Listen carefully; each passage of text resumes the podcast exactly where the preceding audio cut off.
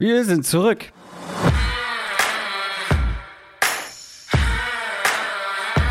Down, Set, Talk. Der Football-Podcast mit Adrian Franke und Christoph Kröger.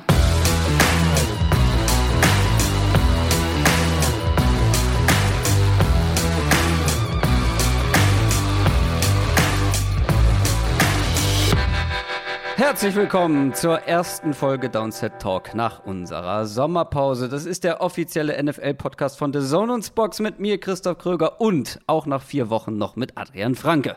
Einen wunderschönen guten Tag. Vier Wochen Pause von Downset Talk.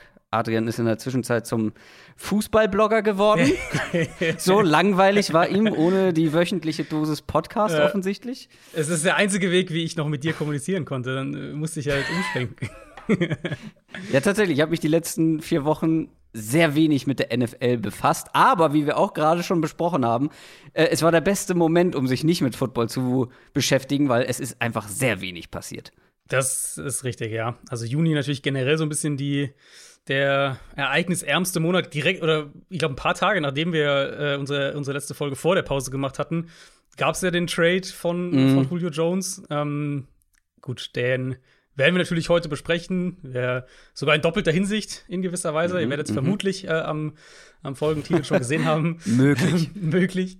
Aber ansonsten, ja, also du warst in Rom. Du hast äh, dich ja. mit Gladiatoren im, im Staube Roms geprügelt, wie ich gesehen ja, habe. Ähm, unter anderem. Ja. Ich werde dich auch nur noch Hermes nennen. Das ist dir hoffentlich klar. Der Götterbote, ja. Ja, äh, und, ja, und es war, hab, war, war abenteuerlich. Äh, ja. Was waren wir? Zweieinhalb Wochen in Rom ähm, fast jeden Tag von morgens bis abends gearbeitet. Äh, mhm. Abends natürlich dann noch Fußball geguckt, Europameisterschaft. Das war schon intensiv. Also ähm, ich hatte ganz kurz ja mal den Gedanken, auch währenddessen dann noch Podcast weiterhin zu machen. Ja, das Bin im Nachhinein sehr froh, dass wir ja. in diese Wochen die Pause gelegt haben. Ich glaube auch, das wäre das wär nicht gut geworden. Aber du warst auch nicht so weit entfernt, ne? Zumindest zwischenzeitlich warst ja. du doch auch in Italien. Genau, wir haben uns, wir haben uns ja, glaube ich, so ein bisschen die die, die Italien-Klinke in die Hand gedrückt. Ja. Ähm, ich glaube, ich kam gerade wieder zurück, als du dann hin bist. In der, in der Toskana waren wir für knapp zwei Wochen.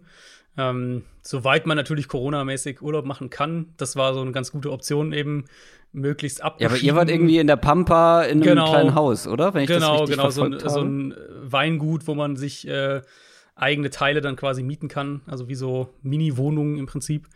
Ähm, und das hat natürlich super funktioniert. Also da haben wir deutlich weniger Leute getroffen als hier im Alltag zu Hause. ja. Ähm, und ja, also so ein bisschen rauskommen zumindest war dann mit dabei. Wer weiß, wann es das nächste Mal geht, wenn man im Moment so rumguckt. Ja, das müssen wir mal abwarten. Ähm, lass uns besprechen, was wir heute machen, beziehungsweise was wir in den mhm. nächsten Wochen machen. Wir starten nämlich heute mit unserer bekannten und bewährten äh, Off-Season-Planung beziehungsweise unseren Division-Previews. Jede Division wird genauer angeschaut. Die, die schon länger mit dabei sind, kennen das bereits aus den letzten Jahren. Für alle, die neu mit dabei sind, erstmal herzlich willkommen natürlich. Ähm, wir gucken auf jedes Team in jeder Division, sprechen darüber, wer hat sich verbessert, wie haben sich die Teams verändert, wer hat sich vielleicht sogar verschlechtert in den letzten Monaten. Heute fangen wir an mit der NFC South. Bevor wir das machen, noch ein kurzer Shoutout an über 2200 Patreon-Supporter, die wir mittlerweile haben, die uns dabei unterstützen bei dem, was wir hier so veranstalten. Wer das auch machen möchte, kann sich das Ganze mal anschauen. www.downsettalk.de slash support. News aus der NFL. Ja, wir haben einiges beziehungsweise einiges ist übertrieben. Wir haben ein bisschen was ähm, aufzuholen. Du hast ihn gerade schon angesprochen. Den Trade von den Titans und den Falcons. Julio Jones hat das Team gewechselt. Es ist zwar schon ein paar Wochen her, aber ich kann mir vorstellen, ähm, dass einige von euch auf ja irgendwie doch noch eine kleine Reaktion von uns hoffen und darauf warten. Julio Jones spielt nächstes Jahr in Tennessee bei den Titans. Und ich weiß noch im ersten Moment so, der, die Reaktion von vielen war, ähm, das ist so der Mega-Stil und, und das ist so der, wie, wie kann der so günstig wechseln? Also der, der Preis, nur um es nochmal ins Gedächtnis zu rufen, ein Zweitrunden-Pick nächstes Jahr, ein Viertrunden-Pick im Jahr drauf und die Titans bekommen noch einen Sechstrunden-Pick dann ähm, zurück.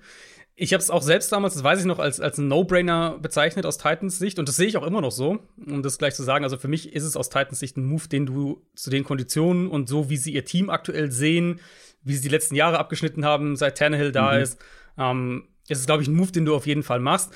Man muss natürlich den Kontext berücksichtigen, wenn man auf den Preis schaut. Das ist einmal der Vertrag, der natürlich teuer mhm. ist, ähm, den die Titans jetzt übernehmen.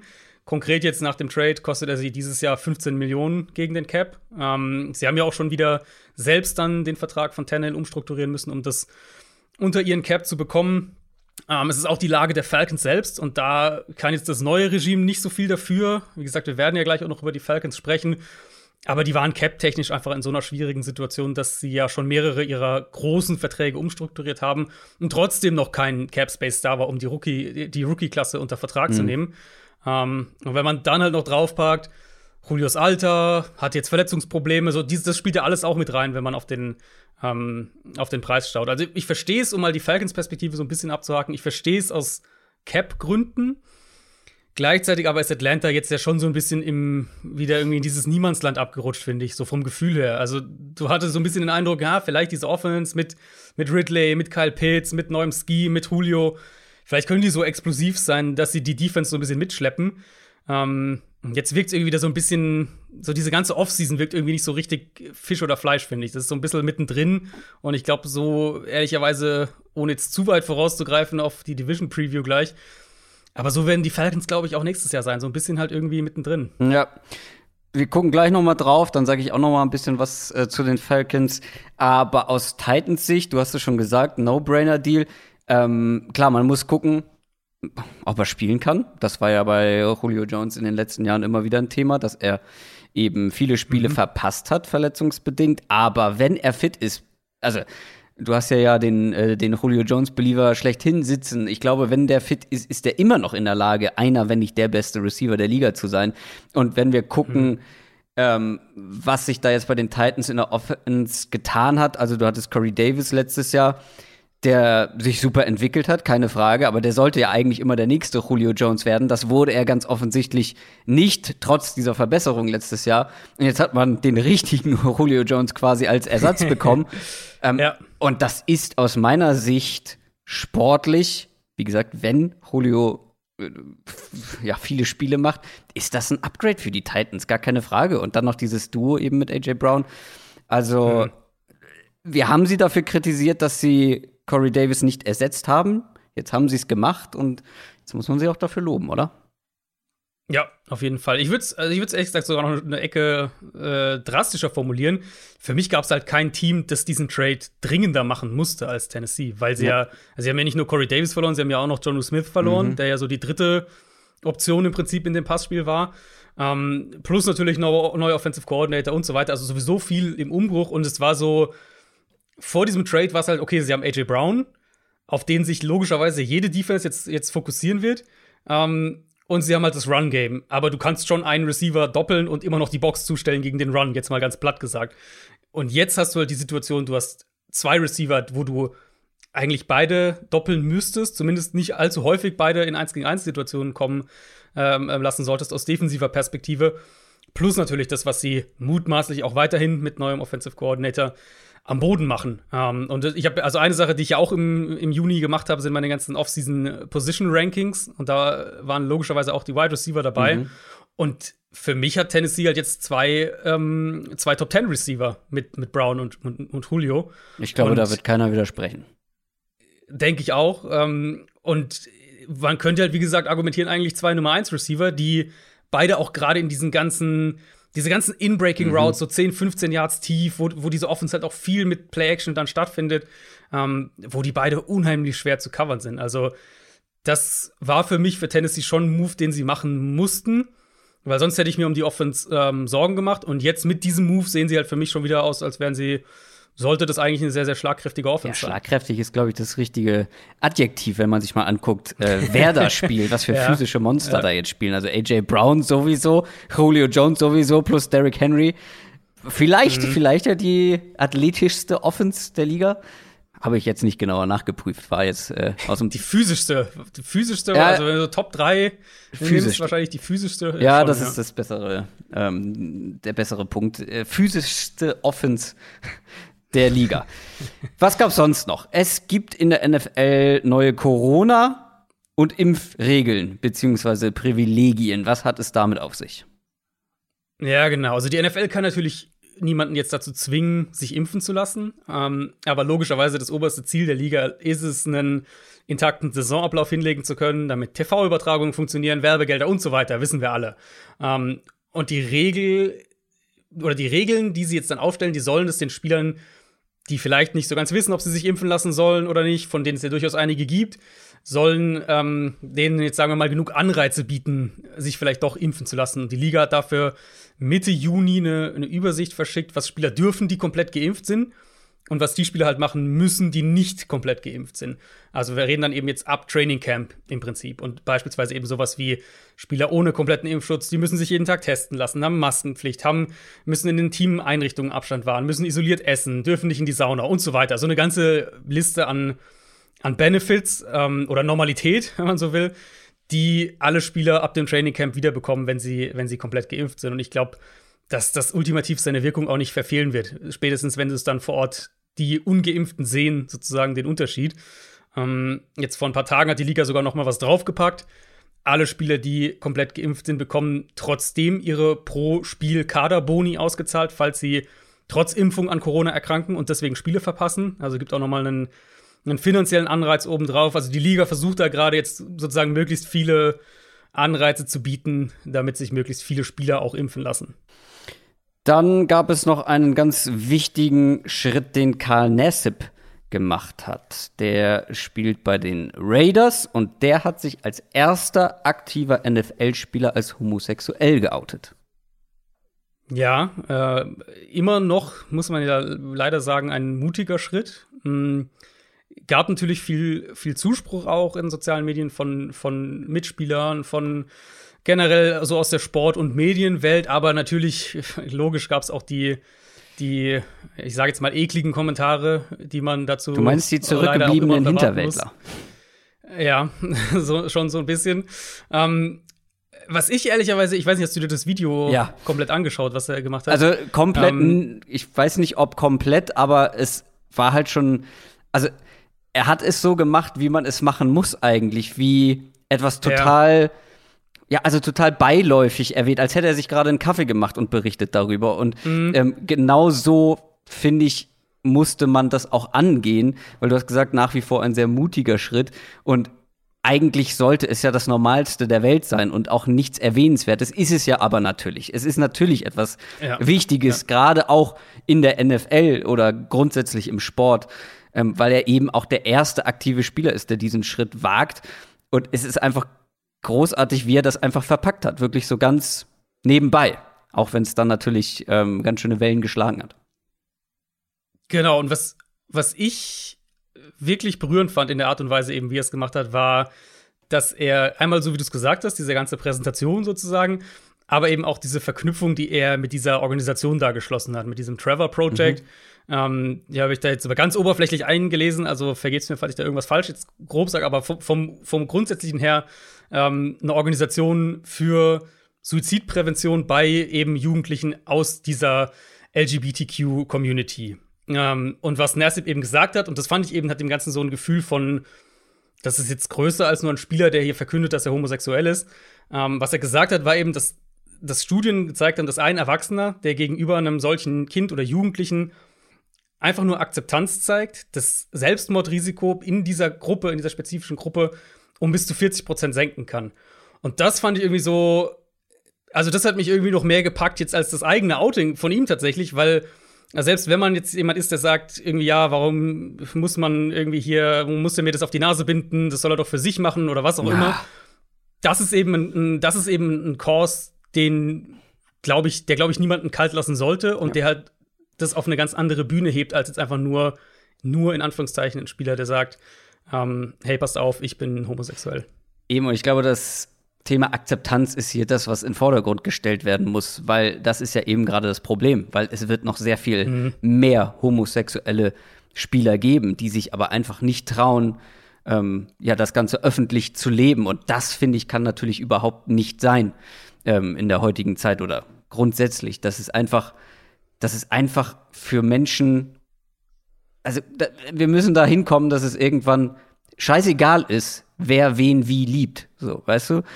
Und mhm. ich finde, da brauchte es diesen ersten, der diesen Schritt macht. Und das kann man auf viele andere Sportarten übertragen. Und ähm, ich glaube, dass er da wirklich einen ganz, ganz wichtigen Schritt unternommen hat, dem vielleicht jetzt eben auch andere folgen, die halt einfach nicht den Mut hatten, der Erste zu sein, weil das eben solche Wellen schlägt. Er hat es jetzt gemacht und ich hoffe, das wird das ganze Thema und die ganze Akzeptanz auch noch vorantreiben. Gerade in, in diesem Kosmos NFL, der ja, sagen wir mal, eher heteronormativ ähm, unterwegs ist bislang.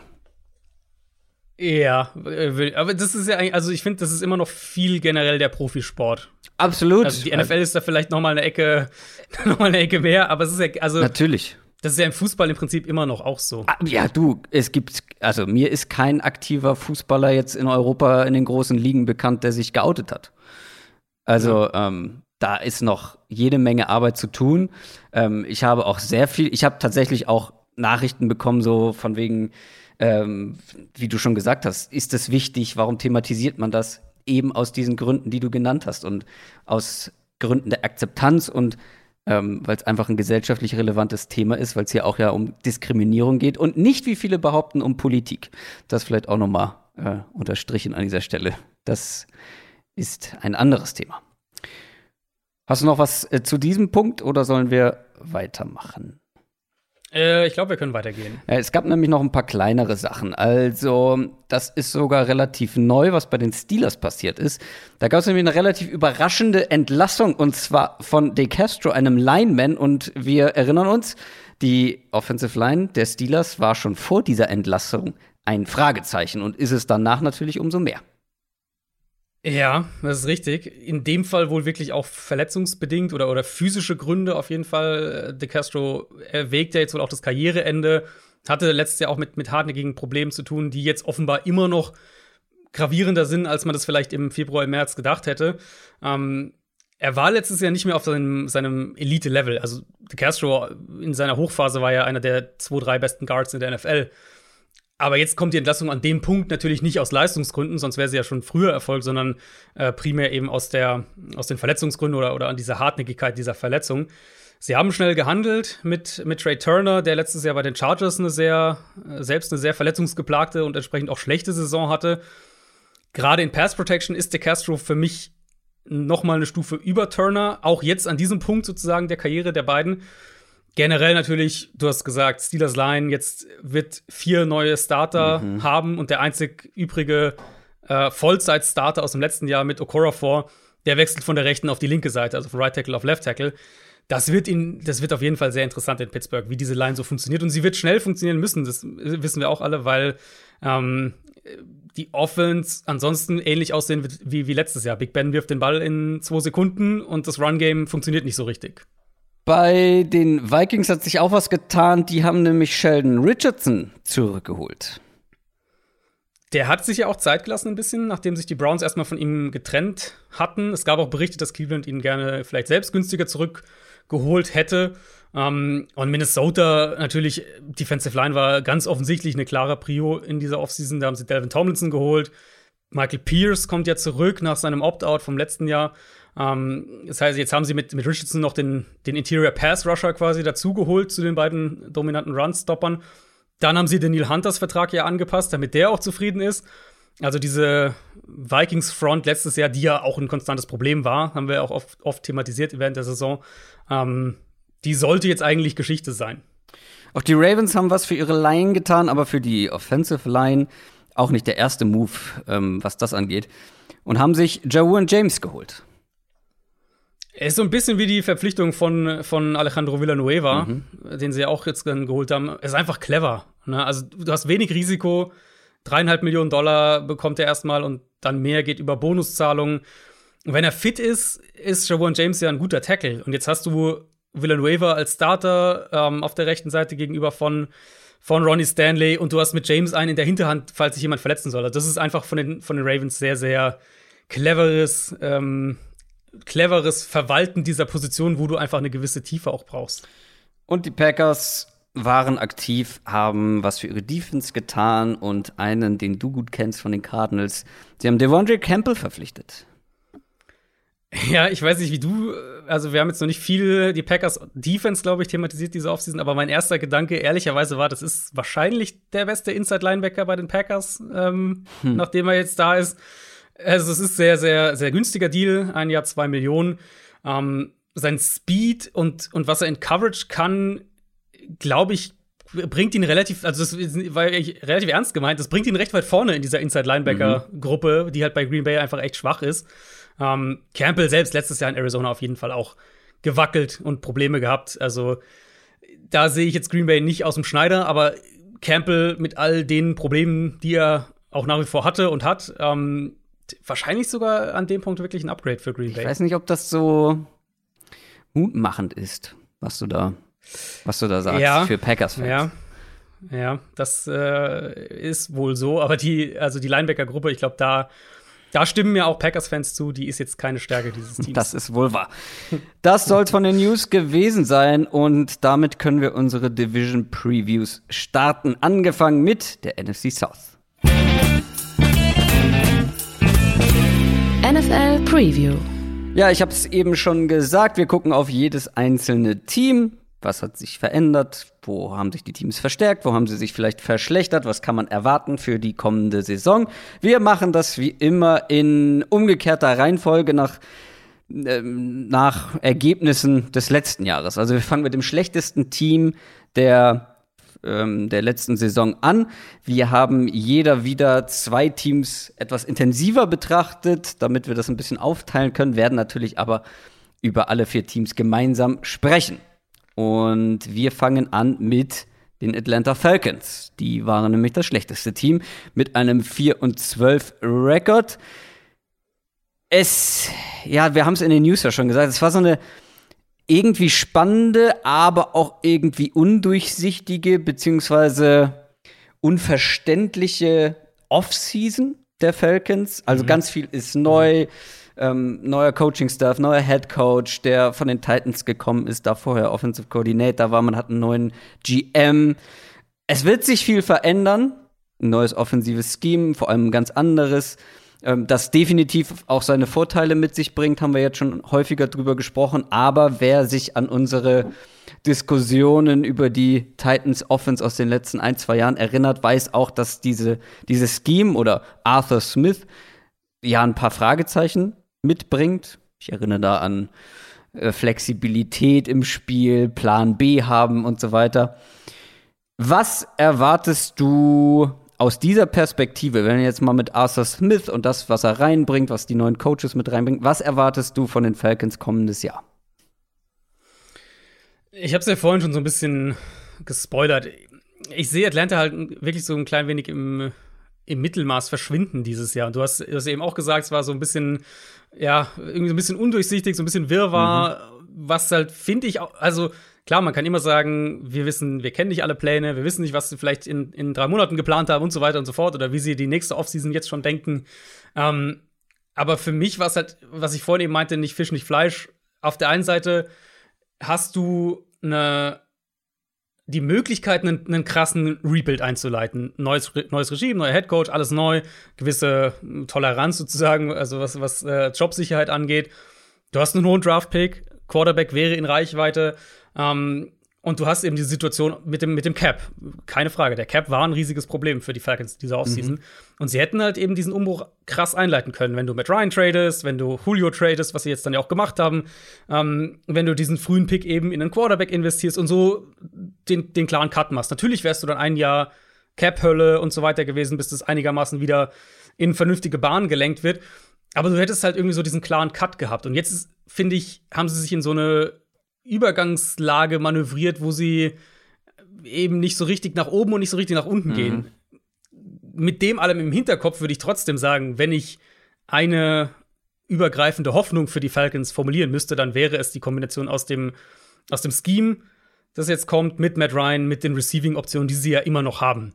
Ähm, also es wird natürlich nicht eins zu eins das gleiche sein, aber wenn wir jetzt die letzten beiden Jahre der Titans auf uns anschauen und dann das parallel zu Shannon in San Francisco legen, da sind die Grundelemente schon sehr ähnlich. Die Niners spielen es mehr mit, mit äh, aus anderen Personell-Groupings, deutlich mehr 21-Personell, also mit dem Fullback noch dazu. Ähm, Tennessee hat dafür mehr 12-Personell gespielt letztes Jahr, also mit den zwei Titans, als jedes andere Team, abgesehen von den Eagles. Das werden wir sicher auch in Atlanta jetzt extrem häufig sehen mit Pitts und Hayden Hurst. Also darauf kann man sich auf jeden Fall schon einstellen, dass, dass die Falcons sicher eine der höchsten ja, 12-Personnel-Quoten in der Liga haben werden. Du gibst Julio Jones ab, äh, draftest Kyle Pitts. Natürlich wird das, ein, wird das so ein logischer Übergang sein mit dem neuen Head Coach ja. dann. Mm, und ansonsten eben die Grundstruktur ist sehr ähnlich. Outside Zone Blocking, viel Bootleg Play Action und dann werden wir, denke ich, bei Atlanta auch die ähm, die vertikalere Variante davon im Passspiel bekommen, im Vergleich zu dem, was Tennessee letztes Jahr gespielt mhm. hat.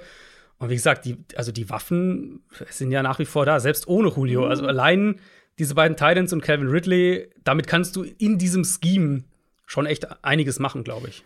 Ja, das wäre meine nächste Frage gewesen. Also ich hätte es gern gesehen mit den von dir angesprochenen ja. Waffen, mit Kyle Pitts ja. plus Absolut. Calvin Ridley, Julio Jones, Hayden Hurst. Die hätte ich schon mhm. gerne als 12 Personell auf dem Feld gesehen, ähm, wenn du dann eben die zwei Receiver hast, wenn du die zwei Tight Ends dann auf dem Feld hast. Das werden wir jetzt nicht sehen. Da können wir uns sicher sein. Julio ist weg und jetzt heißt die Nummer zwei bei den Falcons Russell Gage? Fragezeichen. Mhm. Denke ich, ja. Äh, das ist halt schon, das ist halt schon Downgrade, ja, was also, nicht zu unterschätzen ist. Das, das ist völlig klar. Aber man muss ja immer überlegen, bei, bei, gerade bei dieser Offense, ähm, wie sie Spieler, wie sie Matchups kreieren kann und wie sie Spieler auch sozusagen Möglichkeiten gibt. Und ich, du brauchst halt nicht unbedingt, also natürlich ist es immer besser, wenn du irgendwie jetzt Buccaneers-mäßig, zu dem kommen wir auch noch nachher, wenn du irgendwie vier, fünf Top-Anspielstationen mhm. hast. Klar, das ist immer besser. Ähm, aber dieses Scheme kann halt auf einem sehr, sehr hohen Level funktionieren, wenn du an den richtigen Spots sozusagen die richtigen Spieler hast. Und ich glaube, Atlanta eben mit den beiden Titans, Hayden Hurst jetzt natürlich ist jetzt so solide, bis gut, ist in Ordnung. Ich baue natürlich sehr auf Kyle Pitts. Ich habe gleich noch ein zwei, äh, ein, zwei Zahlen, die ich dir noch sagen wollte zu Pitts. Ähm, und halt für mich ist, ist Ridley auch so ein ganz entscheidender Faktor. Wie gesagt, ich hatte meine, meine Off-Season Position Rankings und Ridley für mich ist halt ein, ein, mittlerweile ein klarer Nummer 1 Receiver und auch in dieser Top 15 eher eigentlich Top 12, was, was Wide Receiver angeht, in der NFL angekommen. Ja, eine Sache, die man natürlich da auch noch mit berücksichtigen muss, ähm, wenn wir über die Offense und das Arthur Smith Scheme sprechen, du hast es ja auch schon angesprochen, Outside Zone Running Game, gibt natürlich jetzt einen kleinen Unterschied. Ähm, für Arthur Smith. Kommt von den Titans, hat da einen Derrick Henry jetzt ähm, gehabt. ja. Ähm, jetzt kommt er zu den Falcons, wo ein Mike Davis auf ihn wartet. Nichts gegen Mike Davis. Der hat letztes Jahr ja. als McCaffrey-Backup ja, ein paar gute Spiele gehabt, hat einen guten Eindruck zumindest hinterlassen. Sagen wir so. Ähm, und ja, Derrick Henry hat natürlich auch von Arthur Smith und seinem Scheme profitiert, aber vor allem auch andersrum. Ähm, wie glaubst du, wird sich das bemerkbar machen, dass halt jetzt in dieser Offense kein Derrick Henry zur Verfügung steht, sondern eben in Anführungszeichen nur ein Mike Davis plus, wen haben wir da noch? Oder wird schon dünn, ne? Cordell Patterson. Cordell Patterson haben sie geholt. Ja. Ähm, Ollison wird mich. Es gibt nicht viel dahinter. nee. Javin Hawkins vielleicht sogar, der undrafted Rookie, vielleicht kriegt der sogar da irgendwie eine Rolle. Ähm, ja, ist eine super spannende Probe sozusagen auf dieses ganze, was wir ja bei den Titans viel auch, was ja viel diskutiert auch wurde, so von wegen die eine Seite, die so ein bisschen sagt, naja, aber Derrick Henry ermöglicht ja diese Passfenster, weil Teams gegen Tennessee den Run noch mehr verteidigen, sich noch mehr auf Henry fokussieren. Jetzt hast du ja im Prinzip das krasse Gegenbeispiel. Also, wie du gesagt hast, nichts gegen Mike Davis, aber natürlich ist es, äh, das ist schon vom einem Ende des Spektrums äh, Henry irgendwie Top 4, Top 5 Back, wie auch immer, für viele der Nummer 1 Back in der NFL. Und Mike Davis ja eigentlich so der klassische Replacement-Level, Durchschnittsback, wie auch immer man es genau dann einschätzen möchte, aber so irgendwo da in der, in der Richtung. Ähm, aber einmal eine Sache noch, um ihn ein bisschen zu verteidigen. Yeah. Wenn du jetzt sagst, ähm, Durchschnittsback schlechthin, als Runner auf jeden Fall, aber ich finde, äh, es gibt deutlich schlechtere Passcatcher als Mike Davis. Das stimmt, ja das, das stimmt. Da hat er auch eine, eine überraschende Rolle eigentlich ja. gehabt, muss man ja fast ja. sagen, in, in Carolina. Mm, aber die, also die spannende Frage für mich wird schon sein, inwieweit stellen Teams, also inwieweit sind sozusagen die Looks, die, die Formationen, die ähm, die Offense dann präsentiert mit den zwei Tight Looks und so weiter, die halt einfach die Defense mehr ranziehen und die vielleicht Play Action auch besser verkaufen lassen. Oder gibt es halt schon irgendwo diesen psychologischen Effekt im Gameplan bei Defensive Coordinators, bei Linebackern, der halt sagt, okay, bei Derrick Henry müssen wir schon noch mal eine Schippe draufpacken. Und äh, dahingehend kommt da noch mal ein bisschen mehr. Ich bin mir sicher, dass das schon ein Faktor ist, ob du gegen Derrick Henry spielst oder gegen Mike Davis. Im Kopf, im Kopf ohne Frage. Das Spannende ist ja immer, was davon überträgt sich auf, äh, aufs Feld sozusagen. Ja, das ist natürlich die, die alte Diskussion. Ähm, ich ja. glaube aber schon, dass wenn du es im Kopf hast, dass du dann, dass es hier dann so um Bruchteile von Sekunden geht, die du reagierst, dass mhm. du vielleicht den Blick einen Ticken länger beim Running Back hast, wenn der Derrick Henry heißt. Oder weißt du, so Kleinigkeiten einfach. Ähm, das kann schon sein, ja. Aber deswegen ist es ja eine super, äh, es ist natürlich auch wieder da, also nicht jetzt das als Schwarz-Weiß-Beispiel irgendwie dann ähm, versuchen anzuführen, aber es ist, ich finde es ein spannender Test halt einfach, um es mal zu sehen, wie reagieren denn Defenses auf dieses Scheme, wenn der Running Back halt Mike Davis statt Derrick Henry ist. Ähm, eben, und was man halt bei Derrick Henry oder bei diesem Vergleich noch dazu sagen muss, wie, klar, Derrick Henry profitiert dann auch zum Teil von diesem Scheme, sonst hätte er die Jahre ähm, vor Tannehill, vor Arthur Smith mhm. ähm, bei den Titans ja vielleicht ähnliche Zahlen aufgelegt wie dann die letzten Jahre. Hat er aber nicht. Aber wenn wir halt mal uns überlegen, wie viel holt Derrick Henry dann zusätzlich noch raus, was äh, Broken Tackles angeht oder die Yards after Contact und so weiter.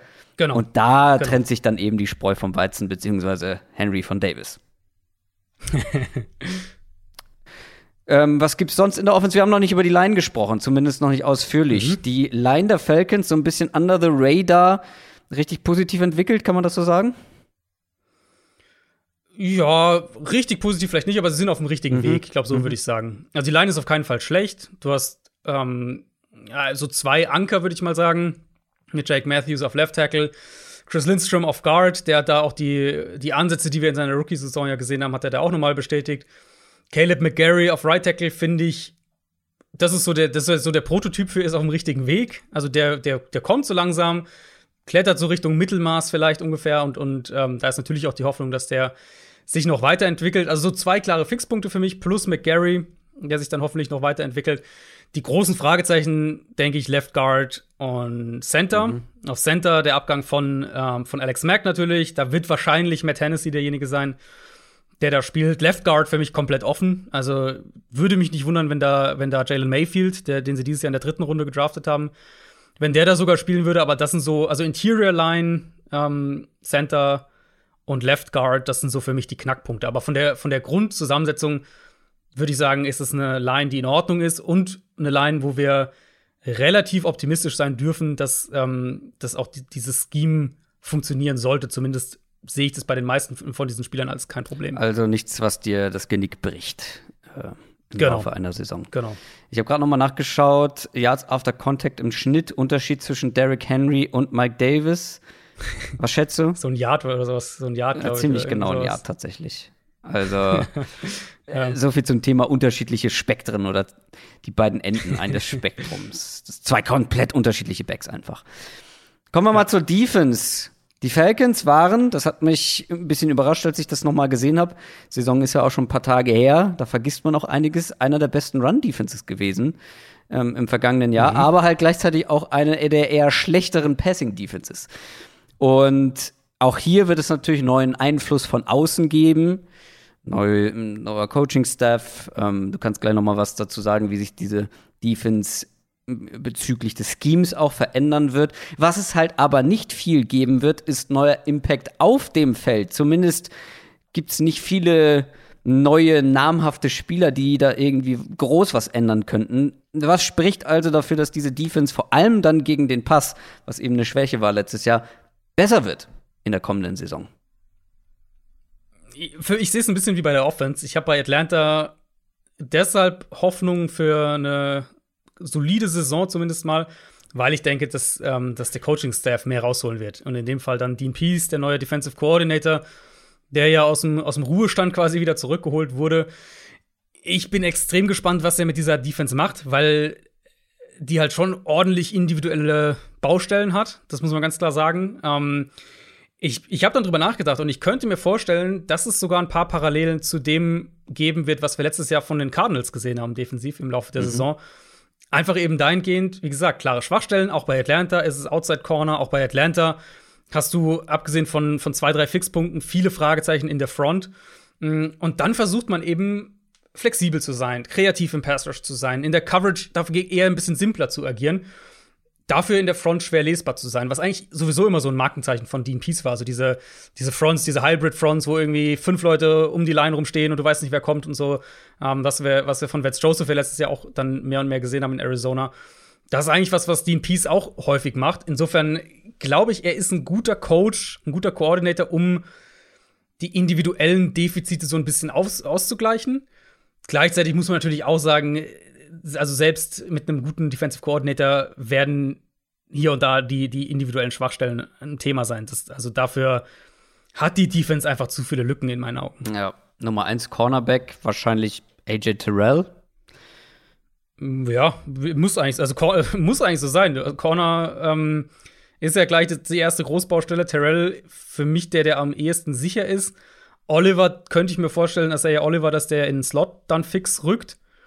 Mm, und dann hast du für den zweiten Outside-Spot Kendall Sheffield oder, oder Fabian Moreau, der aus Washington gekommen ist. Das wäre dann so die, das Trio höchstwahrscheinlich. Also ich meine, mein Tipp wäre Terrell ähm, und Moreau außen und es sei Oliver im Slot. Das wäre so meine, meine Prognose für die Starting Cornerbacks.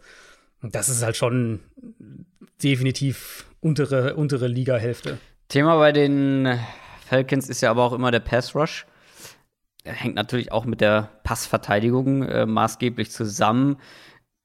Glaubst du, da gibt's ähm, Verbesserungen in irgendeiner Form? Ich meine, Dante Fowler ist da, Grady Jarrett, klar, aber ansonsten ist das auch eher dünn besetzt. Mhm.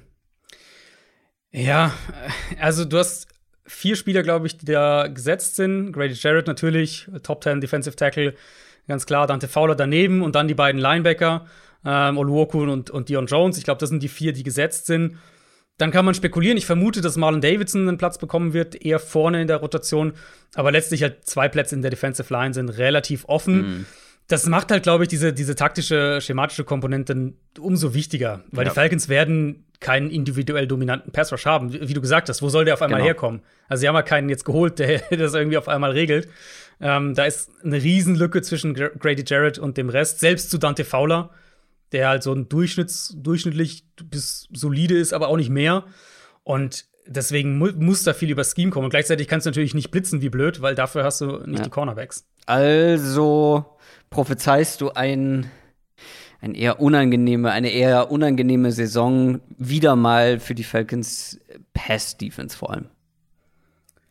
Ich glaube, es also auf jeden Fall eine Saison, wo sie Zeit brauchen werden, um sich zu finden, weil das haben wir jetzt noch gar nicht erwähnt, aber auch das Safety-Duo ist ja komplett neu zusammengestellt, mhm. aber jetzt nicht mit, mit äh, irgendwie einem Superstar, sondern, sondern Keanu Neal und Ricardo Allen sind weg. Stimmt. Ich vermute, ah, ja. dass, dass, äh, dass Richie Grant, der Zweitrunden-Pick, dass der sowas wie der gesetzte Safety sein wird. Also, das wäre zumindest aus der Gruppe derjenige, den ich am ehesten, glaube ich, ähm, direkt aufstellen würde und dann vielleicht Ron Harmon daneben, ähm, den sie neu geholt haben. Aber das ist schon auch, das ist schon auch schwierig und das muss ich ja auch alles erstmal finden. Also da wird es sicher den ein oder anderen Hiccup geben, ähm, auch, auch was Coverage passt. Ja, angeht. Keanu Neal, hatte ich ganz vergessen, dass der von Bord gegangen ist. Den ersetzt ja, du halt auch ja, beide, nicht genau. mal so eben. Also, äh, wenn der fit ist, war er echt auch ähm, ganz in Ordnung. Gerade noch mal geguckt. Bei den mhm. Cowboys ist er gelandet.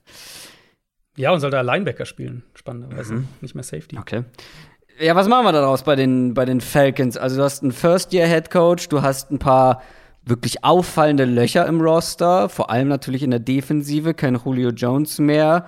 Das ist irgendwo schon noch eine, eine große Wildcard, finde ich jetzt das Ganze. Ne? Also, eine Wildcard bedeutet ja immer, es kann in beide Richtungen gehen, wobei ich bei den Falcons sagen würde, ich wäre deutlich mehr überrascht, wenn sie wenn das Team positiv überrascht, wenn du verstehst, was ich meine. Also ich glaube mhm, eher daran, mhm, dass mhm. das eine Wildcard in die negative Richtung sein kann, dann letztendlich auch.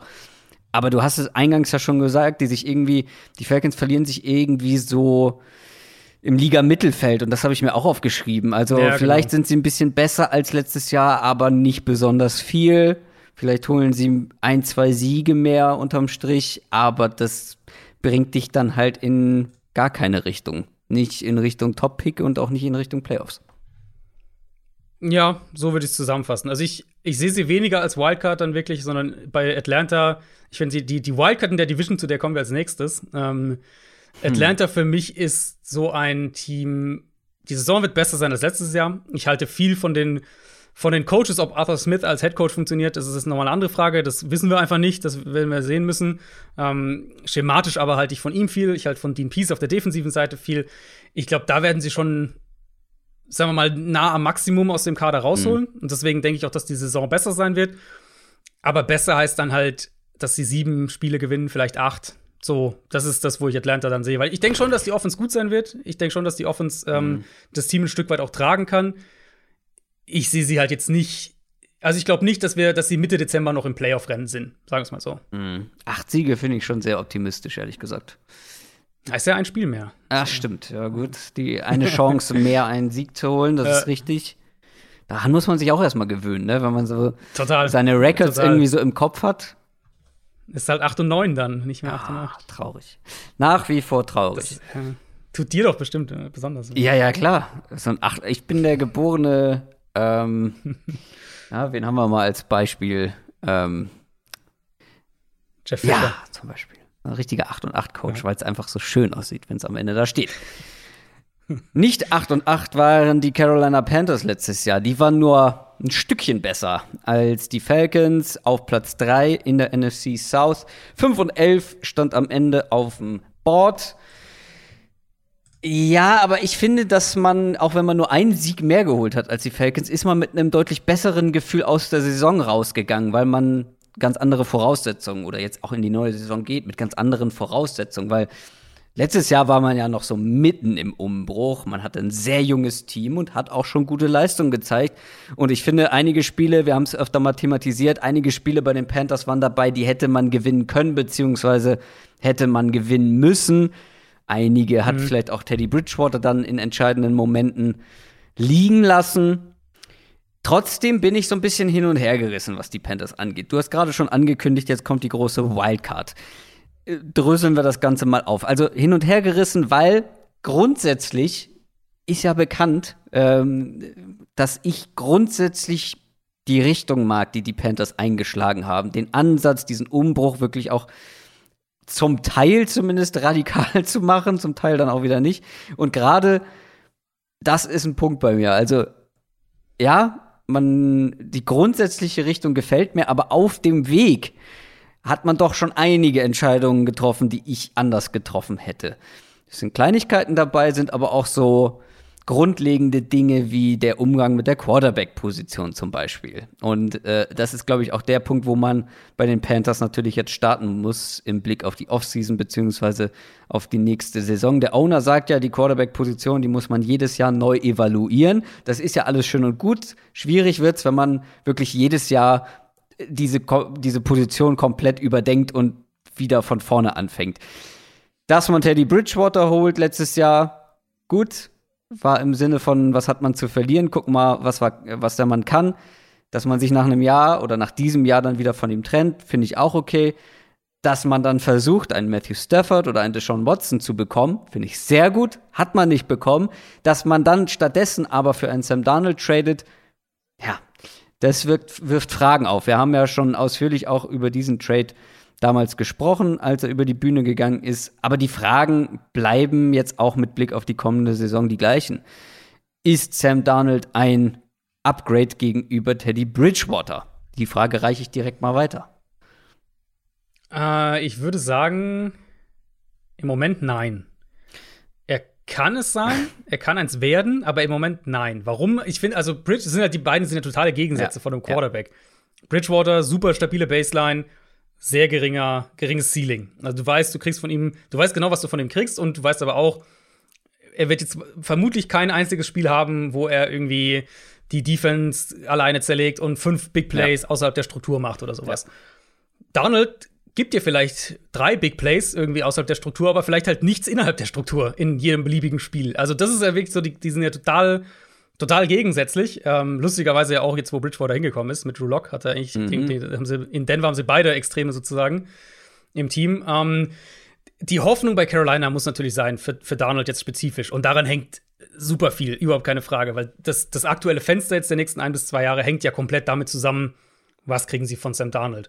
Und die Hoffnung, wenn man es positiv drehen will, muss natürlich sein, Joe Brady äh, mit, den, mit den Waffen, wir werden aus Darnold in den regelmäßig auftretenden Situationen, also Spiel aus sauberer Pocket, wenn der Ball schnell raus ist, konstante Accuracy, all diese Sachen, wo Donald ja immer noch schlecht ist, um das mal ganz klar zu sagen. Da ist er immer noch einer der schlechtesten Quarterback, ähm, Starting Quarterbacks in der NFL letztes Jahr gewesen und ist es im Prinzip, seit er in der NFL ja. ist, mehr oder weniger.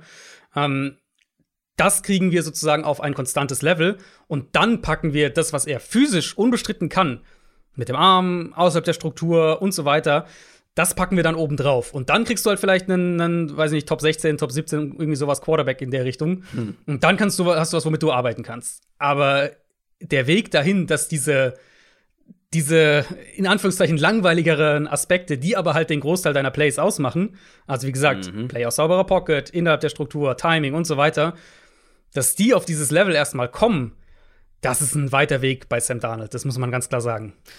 Ja, ich habe auch als Antwort auf die Frage, die ersten Wörter sind, er kann es sein, aber wir wissen nicht, ob es ob es letztendlich dann auch ja. sein wird. Die ja. zweite Frage ist ja dann, was auch schon beim Trade besprochen wurde, sind die Umstände für Donald jetzt bei den Panthers so viel besser als bei den Jets? Das war ja häufig mhm. eine Argumentation für Donald. Ja, jetzt kommt er zu den Panthers und da, ähm, da hat er bessere Waffen, da hat er einen besseren Coach, besseren Offensive Coordinator. Also bei Coach und Offensive Coordinator bin ich absolut dabei. Ähm, da hat er sich verbessert. Aber wenn wir mal gucken, klar, im Vergleich zu letztem Jahr Jets ist wahrscheinlich, sind überall die Umstände besser. Aber es gab ja auch schon mal bessere Zeiten bei den Jets, ja. wo Sam, da Sam Darnold schon da war. Also gerade wenn wir auf Receiver gucken. Ähm, wir sprechen gleich auch noch über, über die, die Waffen der Panthers und die Receiver. Aber was ich mich dann noch gefragt habe, um vielleicht diesen Darnold-Aspekt abzuschließen, und mit Blick auf die Panthers grundsätzlich, was ist denn der langfristige Plan mit Donald? Also, wie viel, er, wie viel besser muss er spielen als Teddy Bridgewater letztes Jahr, unterm Strich, damit man nächste Offseason nicht wieder einen neuen Quarterback sucht? Mhm. Weil es war ja schon bei Bridgewater die Frage, okay, man versucht es, ja, ist gut, aber warum gibt man ihm, was hat er bekommen? Zwei oder drei Jahresvertrag? Auf jeden Fall kein Jahresvertrag, kein Einjahresvertrag. Ja, ja, war richtig, war richtig teuer ja sogar insgesamt. Genau, und jetzt holst du Donald und da verstehe ich auch den, den Gedanken, okay, lass uns gucken, was der Mann bei uns kann. Das finde ich auch überhaupt nicht verwerflich. Allerdings ist das ja wieder auch keine Einjahresgeschichte. Äh, höchstwahrscheinlich nicht. Ich meine, sie haben, ähm, sie haben ihn ja geholt, dann haben, sind wir alle davon ausgegangen, okay, sie werden äh, jetzt auch direkt die, die Option ziehen auf das fünfte Vertragsjahr, die ja dann auf sie übergeht das hat dann ja erstmal noch gedauert. Das ist ja dann erst nach dem, mhm. äh, nach dem ersten, nach dem ersten Draft-Tag, glaube ich, haben sie es dann gemacht. Also, also ein bisschen noch, vielleicht kriegen wir doch eine Quarterback im Draft ähm, im Hinterkopf. Dann haben sie sie gezogen, sprich, äh, das ist die 19 Millionen, knapp 19 Millionen, ähm, die ihm ja garantiert sind für 2022. Also ein Zweijahresprojekt ist es vermutlich. Es sei denn, es ist jetzt halt eine volle Katastrophe nächstes Jahr, denke ich. Ich glaube, das beantwortet auch schon deine Frage. Genau. Solange keine komplette Katastrophe ist, ähm, wird er noch mal zumindest die Chance bekommen, dann 2022 äh, auch wieder zu spielen und, und sich vielleicht nochmal zu steigern. Aber ja, es ist halt dieses Denken, was wir bei einigen Teams gerade haben. Colts sind auch so ein Beispiel. Diese, dieser, dieses Denken, wir haben, wir haben bisher den richtigen Quarterback nicht gefunden. Wir sind uns auch nicht sicher, dass der, den wir jetzt geholt haben, der richtige ist. Also denken wir so in ein- und zwei Jahresfenstern. Und bis wir uns sicher sind, dass wir den Quarterback haben, ähm, planen wir halt auch den Kader dementsprechend. Das ist ja so ein, also, also Colts sind, finde ich, so das Paradebeispiel dafür, die ja sehr, sehr konservativ generell in ihrer Kaderplanung sind, was man, glaube ich, auf diese Quarterback-Situation zurückführen kann. Und Panthers sind in gewisser Weise an einem ähnlichen Spot, dass sie einen Quarterback suchen und jetzt haben sie Donald geholt, aber sie sind sich intern, sind sie nicht der Meinung, das ist jetzt auf jeden Fall die Antwort, sondern intern sind sie der Meinung, wir versuchen jetzt über ein bis zwei Jahre das, was viele Pre-Draft in ihm gesehen haben, mhm. aus ihm rauszuholen. Und wenn das nicht klappt, dann haben wir in zwei Jahren einen neuen Quarterback. Ja, zwei Jahre sind halt lang. Wenn wir gucken, dass man sich ja. jetzt um ihn herum ein Gerüst baut, gerade wenn wir gleich auf die Defense zu sprechen kommen, mit vielen jungen Spielern, mit vielen hohen Draft-Picks, mit viel Draftkapital. in zwei Jahren sind da vielleicht schon einige dann am Ende ihres Rookie-Vertrags und dann geht es los mit, wen halten wir lange, mhm. wem zahlen wir viel Geld, in Klar. welchem Zustand Klar. sind wir jetzt gerade oder an welchem Punkt in unserer Franchise. Ja. Aber das ist ja immer das ja. Problem, wenn du Quarterback suchst. Und du hast ja ganz am Anfang gesagt, sie haben ja die prominenten Lösungen sozusagen, äh, haben sie ja versucht. Und wer weiß, vielleicht wird Sean Watson noch mal in, in Zukunft irgendwann ein Thema sein. Ähm, jetzt jetzt wäre er günstig. Jetzt wäre er günstig, jetzt die Frage, ob du ihn jetzt haben willst. Ähm, Stafford haben sie nicht gekriegt.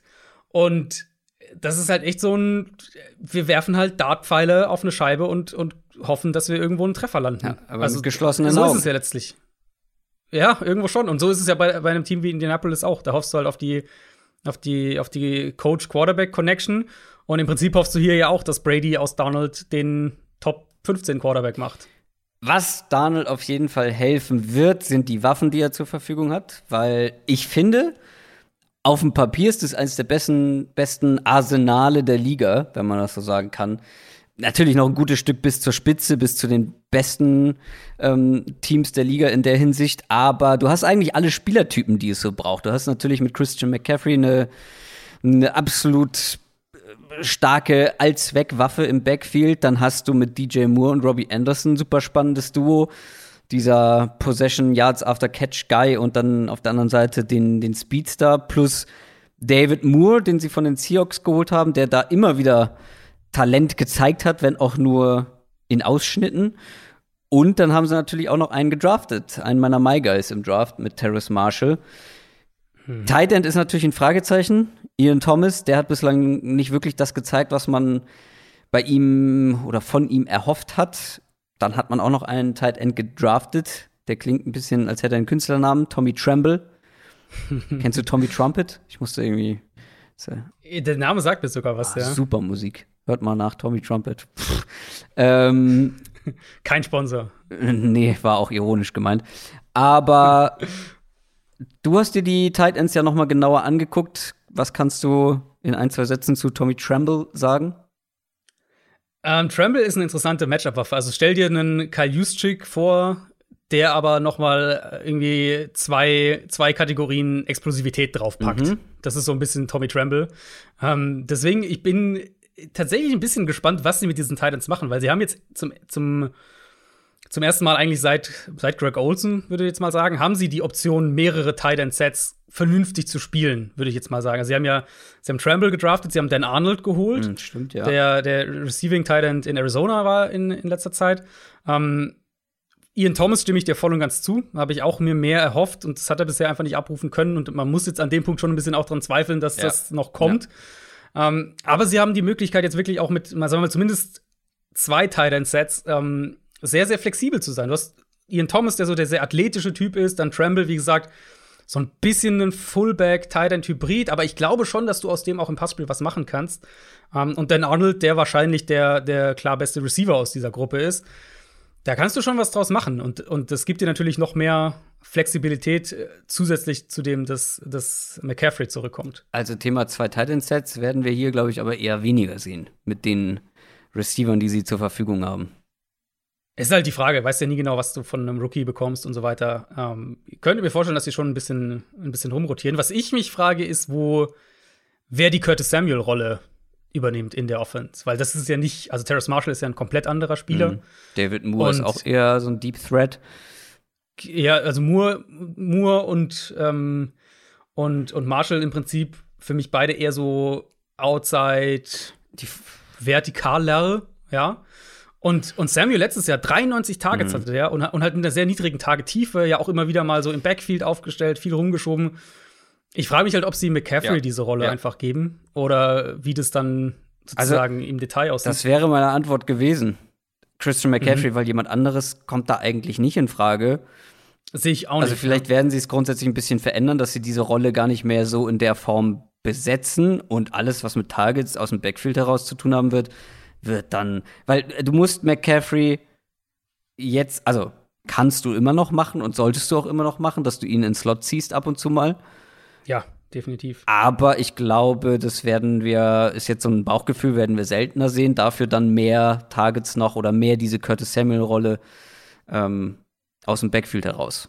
Mit Targets aus dem Backfield. Also, weil. Ein. Hm? Ja. Nee, was möchtest du? Also, ein, ein Spieler, den ich da nämlich noch reinwerfen würde, und das ist ein absoluter Longshot, mhm. ähm, weil äh, ich glaube, es ist sechs, sechs Runden Pick. Auf jeden Fall spät, äh, spät Late Rounder. Ähm, das ist Shai Smith, der Receiver von South Carolina. Hm, stimmt. Der ein gar nicht so unähnliches Profil hat wie Curtis Ja, Samuel stimmt. und den ich eigentlich spannend fände in dieser Rolle. Ich weiß ja nicht, ob du also sechs Runden, ich glaube, es war sechs Runden Rookie zu, zu prognostizieren für die erste Saison ist mehr oder weniger vergebene Liebesmühe, aber das, also das wäre so Ja, einer, den ich ja. so ein bisschen als so ein Sleeper im Hinterkopf hätte. Ja, und das ist vor allem einer, wie du schon sagst, also der ist zwar limitiert auf eine ganz bestimmte Rolle, aber ich könnte, also Aber es ist die Rolle eigentlich, eben, ne? eben, also der wird wahrscheinlich nicht so häufig auf dem Feld sein, wie Curtis Samuel es war, aber der wird bestimmt so ein, zwei, für so ein paar Gadget-Dinger könnte man den sehen. Ähm, das kann ich mir auch sehr gut vorstellen. Das war einer, den ich mir, glaube ich, nach dem Draft noch mal angeguckt habe oder kurz vorher irgendwie so. du hattest mir, du hattest mir auf jeden Fall geschrieben und das war, glaube ich, einer der, äh, wo du, Ja, der dir auch gefallen ja, ja, hatte. ja. damals. ich habe dich, ich hab dir irgendwann geschrieben, hast du den schon geguckt? Mach das auf jeden Fall noch. Mhm. Ähm, hatte nur ganz vergessen, dass der bei den Panthers gelandet ist. Ja, die haben, die haben gute Spieler, die haben viele Spieler gedraftet, die ich mag. Ähm, Ist so ein bisschen dein Team, ja. ja, das, das ist auf jeden Fall, ähm, außer die Offensive Line, über die müssen wir natürlich sprechen, um die Offense Ja. dann auch endlich mal abzuhaken, weil das ist das Hauptproblem dieser Offense. Weil es wäre ja alles ganz schön und ich habe ja gesagt, eins der besten Waffenarsenale vielleicht der Liga, aber mit der Offensive Line wird es trotzdem schwierig. Also im aktuellen Pro Football Focus Offensive Line Ranking auf Platz 31. Das ist nicht besonders gut. Es gibt nur ein Team, was noch dahinter landet, und das sind die Giants. Taylor Moten haben sie einen Franchise-Tag gegeben. Das war wichtig, weil ohne den wären sie wahrscheinlich auf Platz 32. Äh, Matt Paradis, der Center, hat man ein bisschen mehr erwartet, glaube ich, bei den Panthers bisher. Und dann die restlichen drei Positionen, das sind drei Spieler, je nachdem, wer dann da spielt, die bisher in ihrer NFL-Karriere ja eher zum unteren Durchschnitt gehört haben. Also du hast einen guten, einen okayen und drei weniger okaye. Das im Zusammenhang damit, dass gerade ein Sam Darnold bisher nicht die beste Figur gegen Druck gemacht hat in seiner Karriere. Hat, Ja. Gut, hat er auch viel bekommen, aber da gibt es einige Quarterbacks, die besser agieren, wenn sie mit Druck zu tun haben. Das im Zusammenklang ist natürlich besonders unangenehm. Ja, weil du das Thema vorhin so rum auch äh, angedreht hattest. Ich würde die These aufstellen, dass Sam Darnold letztes Jahr bei den Jets eine bessere O-Line hatte, als er dieses Jahr bei den Panthers hat. Ja. Wenn wir jetzt mal die Line prognostizieren. Ja. Weil, also, Taylor Moten ist natürlich klar, das ist die, die Säule, die, auf die du baust, aber sie haben ähm, Russell Okung ist natürlich nicht mehr da, der letztes Jahr auch viel dann gefehlt hat letztlich. Pat Elfline, boah, also wenn der wirklich startet, dann hast du echt ein Problem, um es mal ganz, ganz drastisch zu sagen. Würde mich nicht wundern, wenn da, wenn sie da Brady Christensen früh spielen lassen, den, äh, den Drittrunden-Pick, den sie ja als, äh, also eigentlich Tackle, aber den sie, glaube ich, auch als Guard mit sehen, in der, ähm, äh, als sie ihn gedraftet haben. Parrott ist das schon angesprochen. John Miller auf Left Guard, auf, auf Right Guard wäre halt so, das ist noch so in Ordnung, Durchschnitt vielleicht mit ein bisschen Augen zudrücken. Aber sonst sehe ich es genauso wie du. Du hast einen Fixpunkt und der Rest sind Durchschnitt oder schlechter. Und das ist halt für eine Offensive Line, gerade für eine Offensive Line, wo du sagst, lieber fünf Spieler, die okay sind, als eben das Konstrukt, was die Panthers hier vermeintlich, wenn wir jetzt auf dem Papier analysieren, haben, eben einen sehr guten Ja. und ansonsten Durchschnitt oder schlechter. Das ist halt oft das Rezept dann für insgesamt eine sehr schwache O-Line. Ja, das ist ja selbsterklärend. Wenn du in der O-Line bei fünf Leuten einen hast, der richtig, richtig gut ist, dann würde ich als Defensive Coordinator genau. großen Bogen Ja, genau. um diesen Spieler machen, wenn die anderen deutlich einfacher zu besiegen Ja. sind. Ja. Äh, kommen wir noch mal zur Defense. Über die haben wir noch gar nicht gesprochen. Ich bin sehr gespannt auf diese Defense von den Panthers nächstes Ja. Jahr. Ja. Weil letztes Jahr waren das ja schon so die jungen Wilden. Also sehr jung und sehr wild auch teilweise. Und das ist nicht positiv gemeint in dem Fall. Jetzt hat man ein bisschen Erfahrung mit reingeholt. Äh, Reddick zum Beispiel ähm, hat ein sehr starkes Jahr bei den Cardinals erlebt. AJ Bouye, den, den Cornerback. Plus, man hat noch einen sehr hohen Pick investiert in JC Horn, noch ein Cornerback in der ersten Runde. Und wenn man sich das jetzt mal so anguckt auf dem Papier, was da an Draftkapital in dieser Defense drin steckt, das ist wirklich schon enorm. Also Brian Burns 2019, Derek Brown 2020, JC Horn 2021, alles drei First Rounder. Dann aber noch Jerry Mitchin, Dante Jackson, und Gross Matus, alles Second Rounder und alles Starter in dieser Defense. Ähm, das ist enorm viel Talent, nenne ich es jetzt einfach mal, also Draftkapital in jedem Fall. Und natürlich muss man da jetzt ein bisschen drauf hoffen, dass aus diesem Talent auch Qualität dann wird, dass die den nächsten Step machen, ist natürlich nicht ausgeschlossen. Ein Brian Burns ist schon ein bisschen under the mhm. radar einer der besten Pass-Rusher der NFL geworden in den letzten zwei Jahren. War ja wirklich eine der positiven Überraschungen ähm, vor zwei Jahren. Jeremy Chin hat in seinem ersten Jahr zumindest ein paar gute Ansätze gezeigt. Aber so Spieler wie Derek Brown oder auch ein Yetur Gross Matos, die müssen noch eine Schippe drauflegen. Aber es ist natürlich bei so jungen Spielern nicht ausgeschlossen, dass sie das machen. Also diese Defense äh, ist immer noch jung, aber vielleicht nicht mehr ganz so wild wie letztes Jahr. Es ist auf jeden Fall die Hoffnung, aber das beschreibt ja eigentlich auch, warum die Panthers so eine Wildcard sind. Das reicht ja vom Quarterback, der eine, eine, für, für, sich betrachtet eine Wildcard ist, dann über die Offensive Line, über die wir gerade gesprochen haben, bis zur ganzen Defense, ja. wo es, finde ich, in allen Teilen kann es in sehr, sehr verschiedene Richtungen ja. geben, ähm, gehen. Deswegen für mich die Panthers auch so die Wildcard in der Division. Ich bin extrem gespannt auf diese Defense und die hat viele Spieler, die ich auch sehr, sehr gerne mag. Von Jeremy Chin, den ich ja pre-Draft extrem mhm. mochte, zu JC Horn, den wir beide mhm. sehr, sehr mhm. mochten, du sogar noch ein bisschen höher hattest als mhm. ich. Hassan Reddick, der letztes Jahr in Arizona endlich in, in, in, der Rolle, die für ihn passt, eingesetzt wurde, wo ich glaube, dass das auch ein Stil war in der Free Agency jetzt für die Panthers. Wenn sie ihn so einsetzen. günstig gekommen ist. Genau, äh, klar, das muss man immer dazu sagen. Ähm, und dann halt eben hast du ein paar Stützen wie Brian Burns, wie Dante Jackson. Mhm. Ähm, ich glaube, dass Denzel Perryman diese Linebacker-Gruppe sehr, sehr stabilisieren wird, den sie ja auch jetzt geholt haben.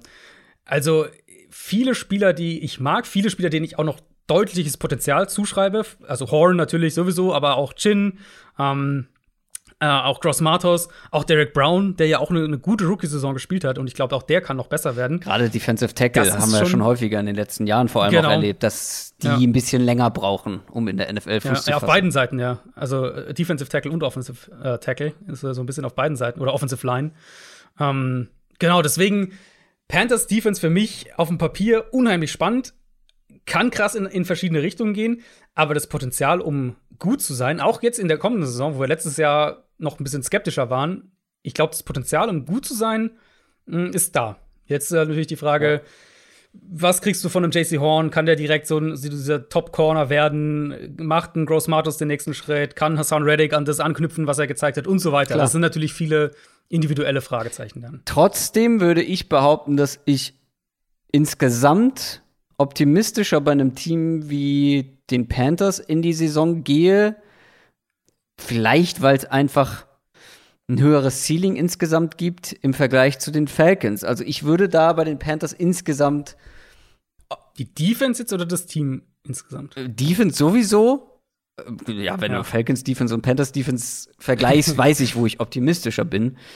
Aber ja. auch, glaube ich, mit dem ganzen Team zusammen. Natürlich ist die Offense der Panthers eine eine riesige Wildcard und die Line wird ein Problem sein. Aber ich will halt nicht ausschließen, dass Sam Darnold hier irgendwie mehr zeigt als Bridgewater.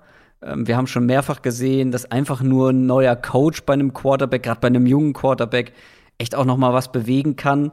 Ähm, natürlich bin ich auch jetzt kein Sam Darnold-Believer, um Gottes Willen. Aber ich weiß nicht, ich habe bei den Panthers ein bisschen mehr Hoffnung, weil, wie gesagt, das Ceiling insgesamt, mhm. glaube ich, nicht nur bei der Defense, sondern insgesamt gar nicht so gering ist. Ähm, weil, ja, das, ja. weil ich finde, die Panthers, also wo haben die Panthers sich wirklich verschlechtert? Ich würde sagen, O-Line. Äh, die war letztes Jahr schon nicht doll. Die war letztes Jahr schon nicht doll, ja. Das ist dann alarmierend. Und natürlich, also wie gesagt, für den Moment würde ich sagen, auf Quarterback haben sie sich eher verschlechtert. Ja, da würde ich halt tatsächlich eher so auf einem Level bleiben. Halt ganz unterschiedliche Art und Weisen. Aber vielleicht dann, wenn du es runterbrechen könntest, gibt sich das nicht viel, könnte ich mir vorstellen. Also, ja, sie haben sich nie, die haben sich auf jeden Fall nirgends jetzt, also auch wenn man die, ähm, also ich, ich liste mir das dann immer auf, so meine wichtigsten Zugänge und Abgänge für ja. jeweils die beiden Mannschaftsteile, wenn wir diese Folgen und machen.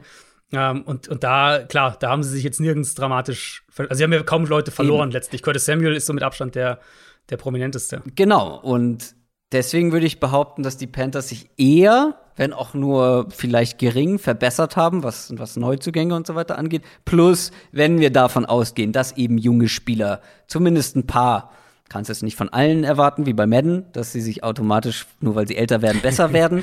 Aber trotzdem ja. wird da noch der ein oder andere Spieler, junge Spieler, noch einen Schritt machen. Deswegen glaube ich, dass die Panthers, weil ich auch Vertrauen in den Coaching-Staff habe, offensiv insbesondere, glaube ich, werden sie sich verbessern.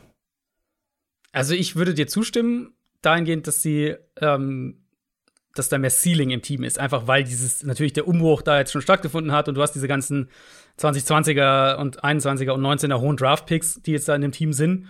Ähm, insofern ist da sicher mehr Talent, wenn wir jetzt auf die nächsten fünf Jahre gucken. Aber für nächstes Jahr würde ich die Falcons nehmen. Weil ich, also ich gehe davon aus, die, also diese Offense einfach, die ähm, in Atlanta jetzt wieder installiert wird und die wir in so vielen Teams in der Liga sehen, das ist für mich die sicherste Offense, die es gibt in der NFL. Dieses Outside Zone, Play Action. Mhm. Ähm, da, da, da, sehen wir einfach, dass Teams in diesen, wenn, wenn Teams das gut umsetzen, dass das einfach quasi garantierte Ergebnisse bringt.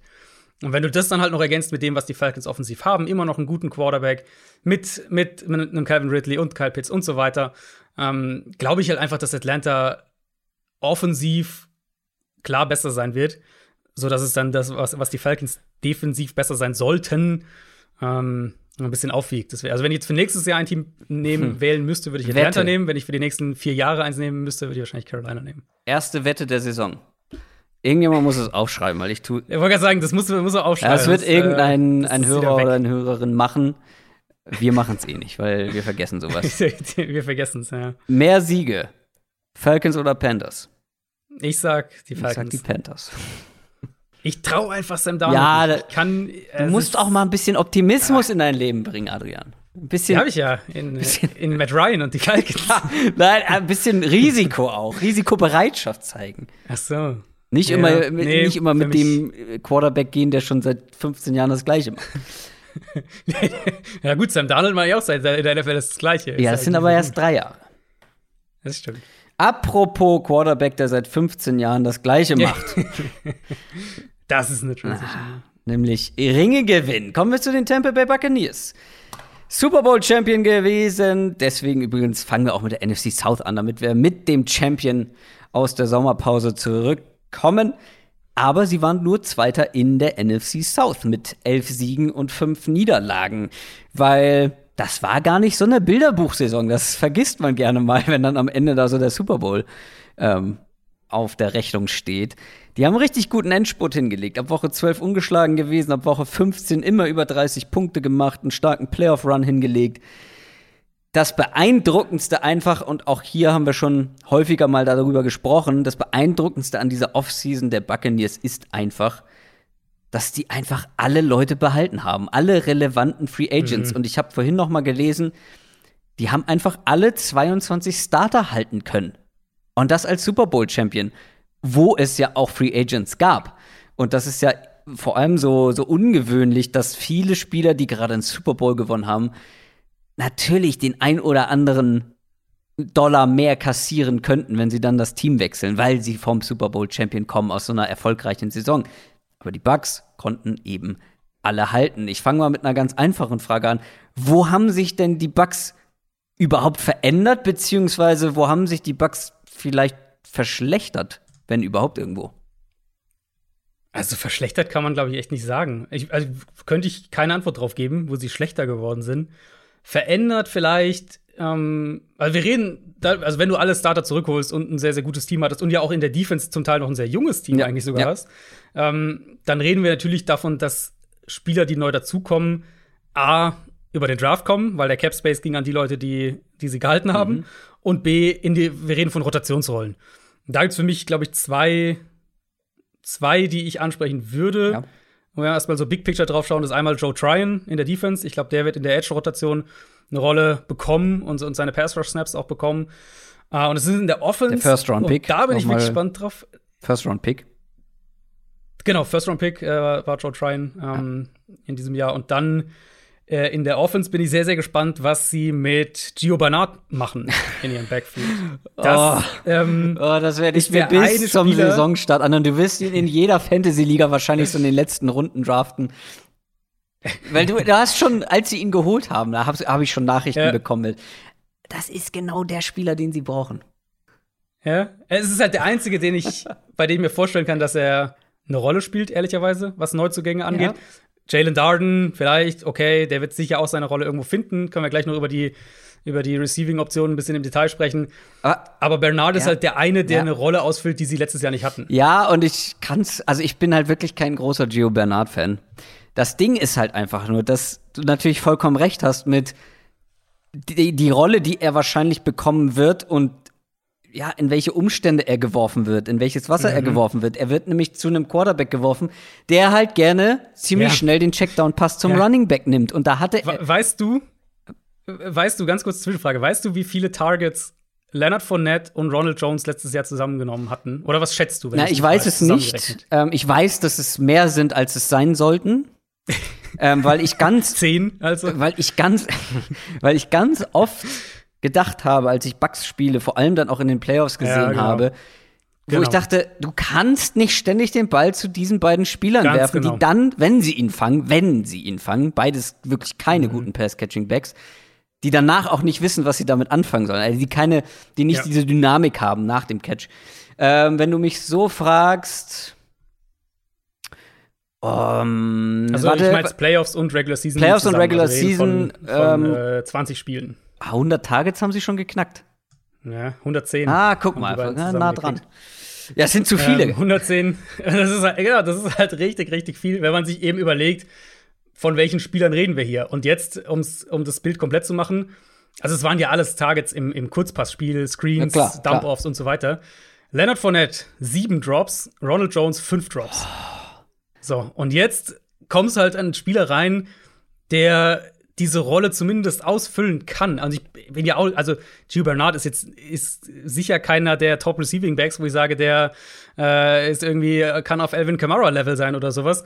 Aber er kann diese Rolle halt kompetent ausfüllen und das finde ich packt ihn halt schon über die beiden anderen, die sie da, was die Receiving Back Rolle angeht. Haben. Genau und das Receiving Back das muss man ja in Anführungszeichen setzen, wenn wir über die Bucks und Tom Brady sprechen. Es ist ja wirklich dann in erster Linie der, der Checkdown-Back, sozusagen, der Third Down Checkdown mhm. Back. Ähm, jetzt fällt mir der Name nicht ein, aber die hatten ja einen zu Beginn der letzten Saison, der hat so einen ganz komplizierten Namen mit O, fällt mir gerade nicht ein, äh, so ein Receiving Back, der das gut kann. Und dann dachte ich, naja, vielleicht wird das die Überraschung der Saison. Gut, wurde er nicht, ist glaube ich gar nicht mehr bei den Bucks am Start. Es waren dann halt eben Jones und äh, Fournette und Adrian, du darfst aber nicht vergessen, ich habe irgendwo neulich ein Ranking gesehen, die besten Running Back Duos die beiden ganz weit vorne dabei. Also ja. eins der besten Running Back Duos der Liga. Ich meine, also kann man natürlich so sehen. Ich würde es nicht so sehen. Ich finde, die beiden, die beiden ergänzen sich halt nicht, sondern sind halt mehr ja. oder weniger zweimal sehr, sehr ähnlich. Klar, Ronald Jones hat ein bisschen mehr Explosivität, Leonard Fournette ein bisschen mehr Physis, ja. aber vom grundsätzlichen Spielertyp her sind die beiden doch sehr, sehr ähnlich. Und ich hätte, also ich hätte lieber ein Backfield mit Leonard Fournette und Gio Bernard zum Beispiel, und du packst halt Ronald Jones raus, als das, was sie halt da jetzt haben. Und deswegen bin ich sehr gespannt, wie sie es aufteilen. Wir, wir dachten ja eigentlich alle vor der Offseason, dass sie das auf jeden Fall adressieren, weil es so die eine ja, genau. scheinbar offensichtliche Schwachstelle ist. Dann war noch James White Free Agent. Das war, habe ich ja, ja, damals gesagt, hier, das, das ist eigentlich ein No-Brainer, dass der zu Brady kommt.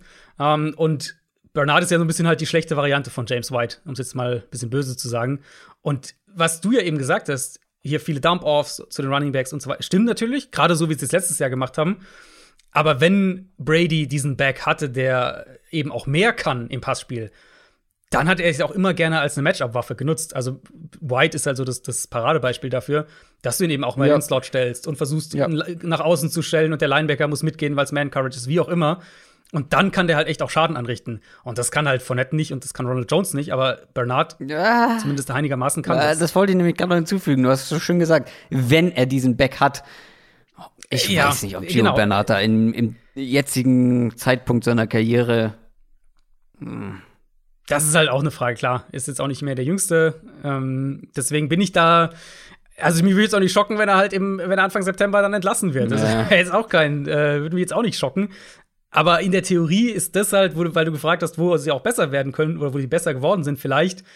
Es gibt nicht viel, muss man ganz klar sagen. Es gibt nicht viel, wo sie jetzt äh, sportlich gesehen, was den Kader angeht, ähm, sich noch signifikant hätten verbessern können.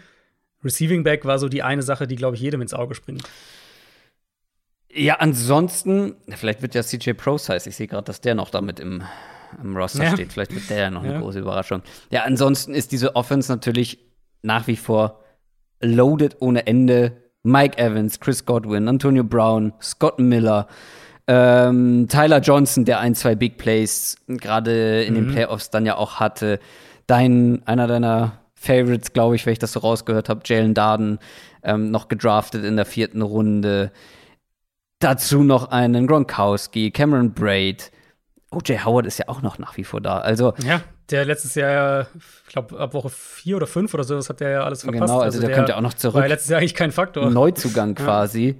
Plus eine Line, also du hast eben gesagt, Offensive Tackles ähm, steigern sich in der Regel noch. Also wenn Tristan Wirfs sich noch steigert, Ja, ah, ja, dann wird's wirklich ähm, noch unangenehmer für, für die Gegner. Eine gute Line und halt eben Tom Brady. Und wenn Tom Brady, glaube ich, das Niveau halten kann, einfach nur, ähm, und das ist ja jedes Jahr wieder das Thema, wie lange kann er das halten, dann ist diese Offense nach wie vor wahrscheinlich eine der besseren der Liga. höchstwahrscheinlich, ja. Ja, also Line sicher Top 10, eine Top 10 Line mit Tristan Wirfs als so dem, dem Aushängeschild, was der da jetzt schon als Rookie da abge, abgerissen hat, aber natürlich auch ein Ali Marpet. Donovan Smith war besser letztes Jahr. Die Receiver hast du alle schon aufgezählt. Ich finde es halt extrem beeindruckend, dass sie einmal diese Qualitäten der Spitze haben. Also, egal ob du jetzt Wide Receiver Duo oder Wide Receiver Trio aufzählst, wären die Bucks ganz, ganz weit vorne mit dabei. Aber eben auch jeden Typ haben. Also, du hast Evans, der so der physische Ex-Receiver ist, Godwin, klassische Nummer 2 Receiver, Antonio Brown, der eigentlich ja auch eine Eins ist, an dem Punkt seiner Karriere eher so eine, so eine Luxus Nummer 3 im Prinzip. Dann Miller als vertikaler Receiver, Tyler Johnson als Slot-Option, Darden als so ein, der denke ich vor allem bei so Screens und Jet Sweeps und sowas eine Rolle bekommen kann. Also auch jede Rolle ist ja halt, ähm, ist halt ausgefüllt. Und dann hast du ja jetzt noch die Möglichkeit, wirklich mit den Titans noch, noch mehr zu machen. Mit Howard zurück. Und das darf man ja auch nicht vergessen. Die Buccaneers letztes Jahr immer noch über 20 Prozent ihrer Snaps aus 12 Personell gespielt. Also, dass da sogar nur zwei von diesen ganzen Wide Receivers auf dem Feld Ja, waren, irre. weil auch zwei Titans mit dabei Ja. waren. Ähm, das ist eine enorme, äh, eine enorme Luxussituation, die sie da haben. Und was man ja dann auch noch, glaube ich, sagen muss, weil du ja auch das vorhin so in der Einleitung gesagt hast, was ja auch völlig richtig ist, Saison lief eigentlich relativ holprig am Anfang vor allem. Da gab es ja auch noch viel mehr dieser, dieser Abstimmungsfehler, ein paar richtig hässliche Interceptions von Brady. Aber das ist in der Bruce Arians Offense komplett normal. Das haben wir überall gesehen, wo er war. Egal, ob das Ben Roethlisberger war oder Andrew Luck oder Carson Palmer. Eigentlich immer hat es ein Jahr gedauert, bis der Quarterback sich in dieser Offense wohlgefühlt hat. Und dann kamen halt diese Shotplays und die Turnover-Gefahr wurde ein bisschen runtergeschraubt. Bei Brady hat es halt nur eine halbe Saison gedauert. Und dann hatte er das im Prinzip drin. Sprich, man muss eigentlich fast befürchten, dass es auf eine gesamte Saison gesehen eher sogar noch besser wird. Ja, das, äh, ja, das wäre krass, auf jeden Fall. Aber es ist natürlich immer, wenn wir über Tom Brady sprechen, immer die Frage, die im Hinterkopf lauert oder die, der Gedanke, wann wird er wirklich irgendwie, wann merkt man das Alter? Man merkt es natürlich schon im, zum Teil, wenn man das mit, ja, ich weiß nicht, einer Saison vor fünf Jahren oder sechs, sieben Jahren vergleicht, merkt man es natürlich schon. Trotzdem spielt er einfach noch auf absolutem Top-Niveau. Und da ist halt dann immer die Frage, wann geht's bergab? Was ist mit Verletzungen? Verletzungsgefahr steigt natürlich auch ein bisschen im Alter. Aber dafür haben sie ja Kyle Trask gedraftet. Ja, absolut richtig. Aber Brady, was so diesen ganzen Decline-Faktor angeht, ich sag ganz klar, wir sind einfach mit ihm an dem Punkt, an dem man da nicht mehr über irgendwas spekulieren kann, weil es einfach komplett unbekanntes Territorium ist. Also wir haben das noch nicht gesehen, einen Quarterback in dem Alter, der auf dem Level spielt. Ähm, insofern, natürlich wird es irgendwann kommen, aber das kann nächste Saison sein, das kann auch in drei Jahren sein. Das ist jetzt bei Brady, sind wir wirklich in, in Bereichen, die es vorher so noch nicht Ja, gab. Brady ist ja fitter, als es jemals vorher war. Also zumindest wirkt es Ja. so. Wenn man sich Meine, äh, ich, ich habe ich hab eine Statistik auch noch dazu. durchschnittliche Target-Tiefe, also wie tief er den Ball im Schnitt geworfen hat, war Brady in der vergangenen Saison für ihn, also persönlicher, persönlicher Höchstwert seit, jetzt halte ich fest, 2003. Also in seinem dritten Jahr oder was das war. Äh, genau, ja. Genau, sein drittes Jahr in der NFL. Fällt mir. Oder er konnte es noch. Also er hat es gut gemacht. Es war jetzt nicht, weil er wirft den Ball tief, sondern er hat es sehr gut gemacht. Also nicht Drew Lock-Style. Richtig. Und halt auch nicht, um den Altersvergleich zu ziehen, halt auch nicht Drew Brees-Style, der dann nur noch kurz spielt, sondern mhm. Brady hat ja wirklich diese vertikale Offense ja. halt echt umgesetzt. Ja, da wird einem Angst und Bange, wenn man daran denken mag. ja. ähm, da fällt mir ein, du wolltest mir noch Kyle Pitts äh, Zahlen nennen, hast du, habe ich dann übergangen. Aber gut, bewahr sie auf. Wir werden noch mal über Kyle Pitts sprechen. Ich bewahr sie auf. Ich habe sie, es sind sehr, sehr gute Zahlen auch für, für äh, Bold Predictions. Uh, ja, das dauert noch ein bisschen. Das dauert noch. Kommen wir zur Defense äh, von den Bucks. Ich meine, da kann man, da kann man eigentlich genauso weitermachen. Wo haben sie sich verändert? Wo haben sie sich verschlechtert? Wahrscheinlich nirgends.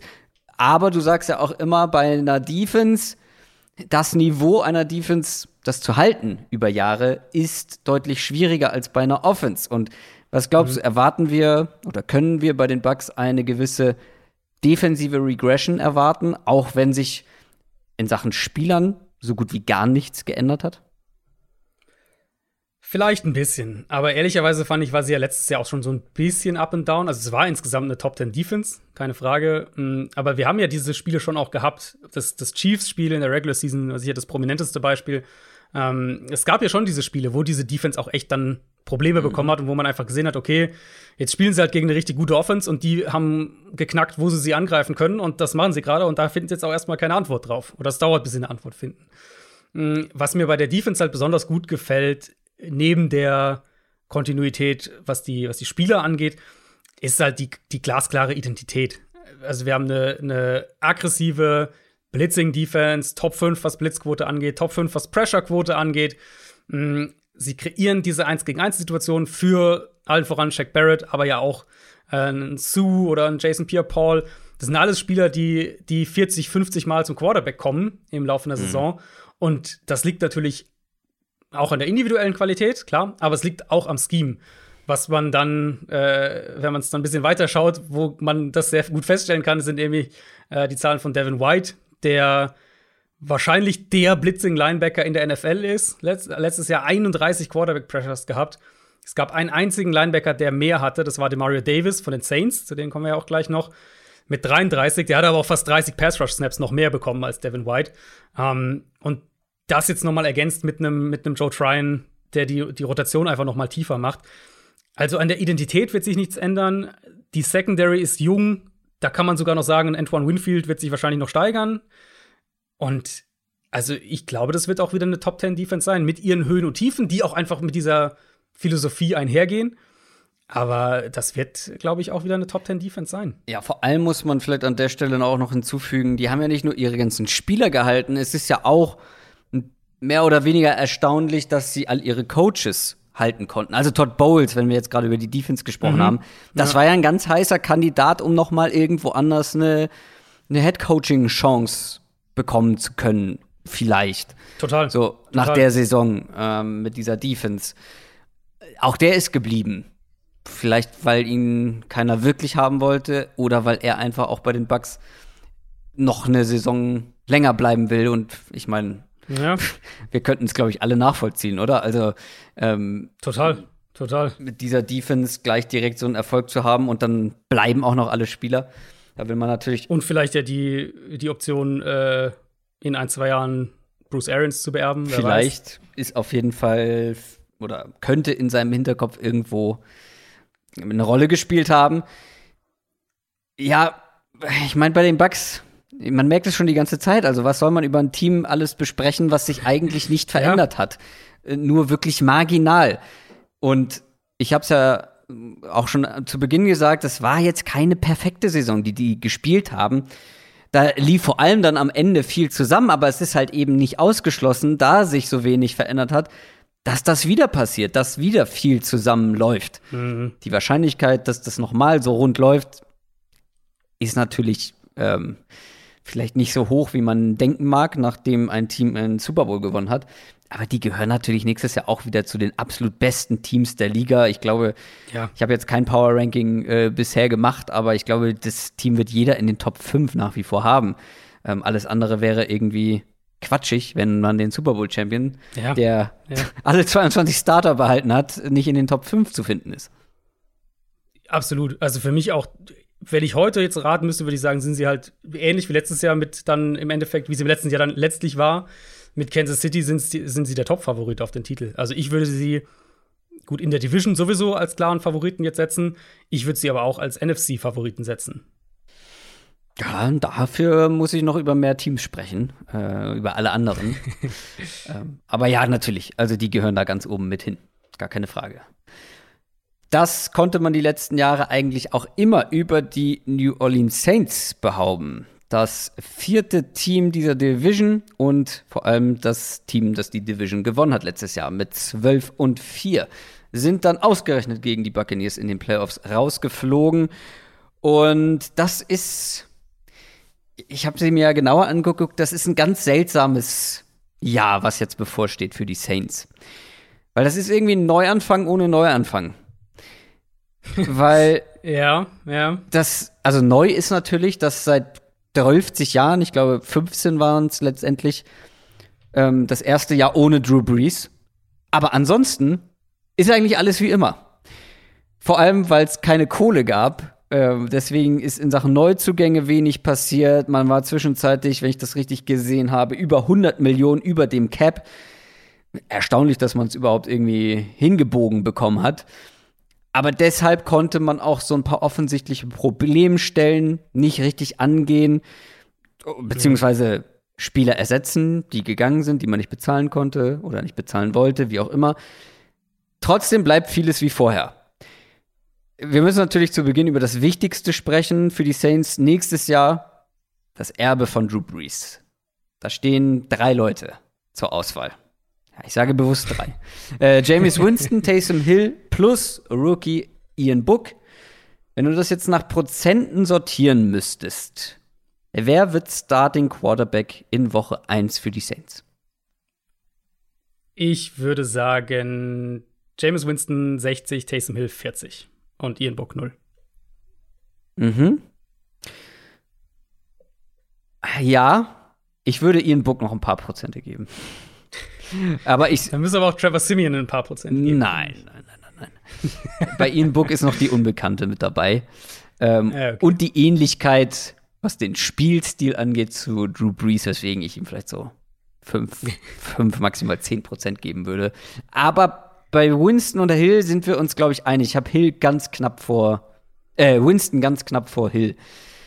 Mhm. Die zweite Frage ich weiß nicht, ob man das in Prozenten beantworten kann, aber die zweite Frage, wie groß ist denn das Downgrade zu ähm, oder von einem 2020er Drew Brees zu einem James Winston oder Taysom Hill?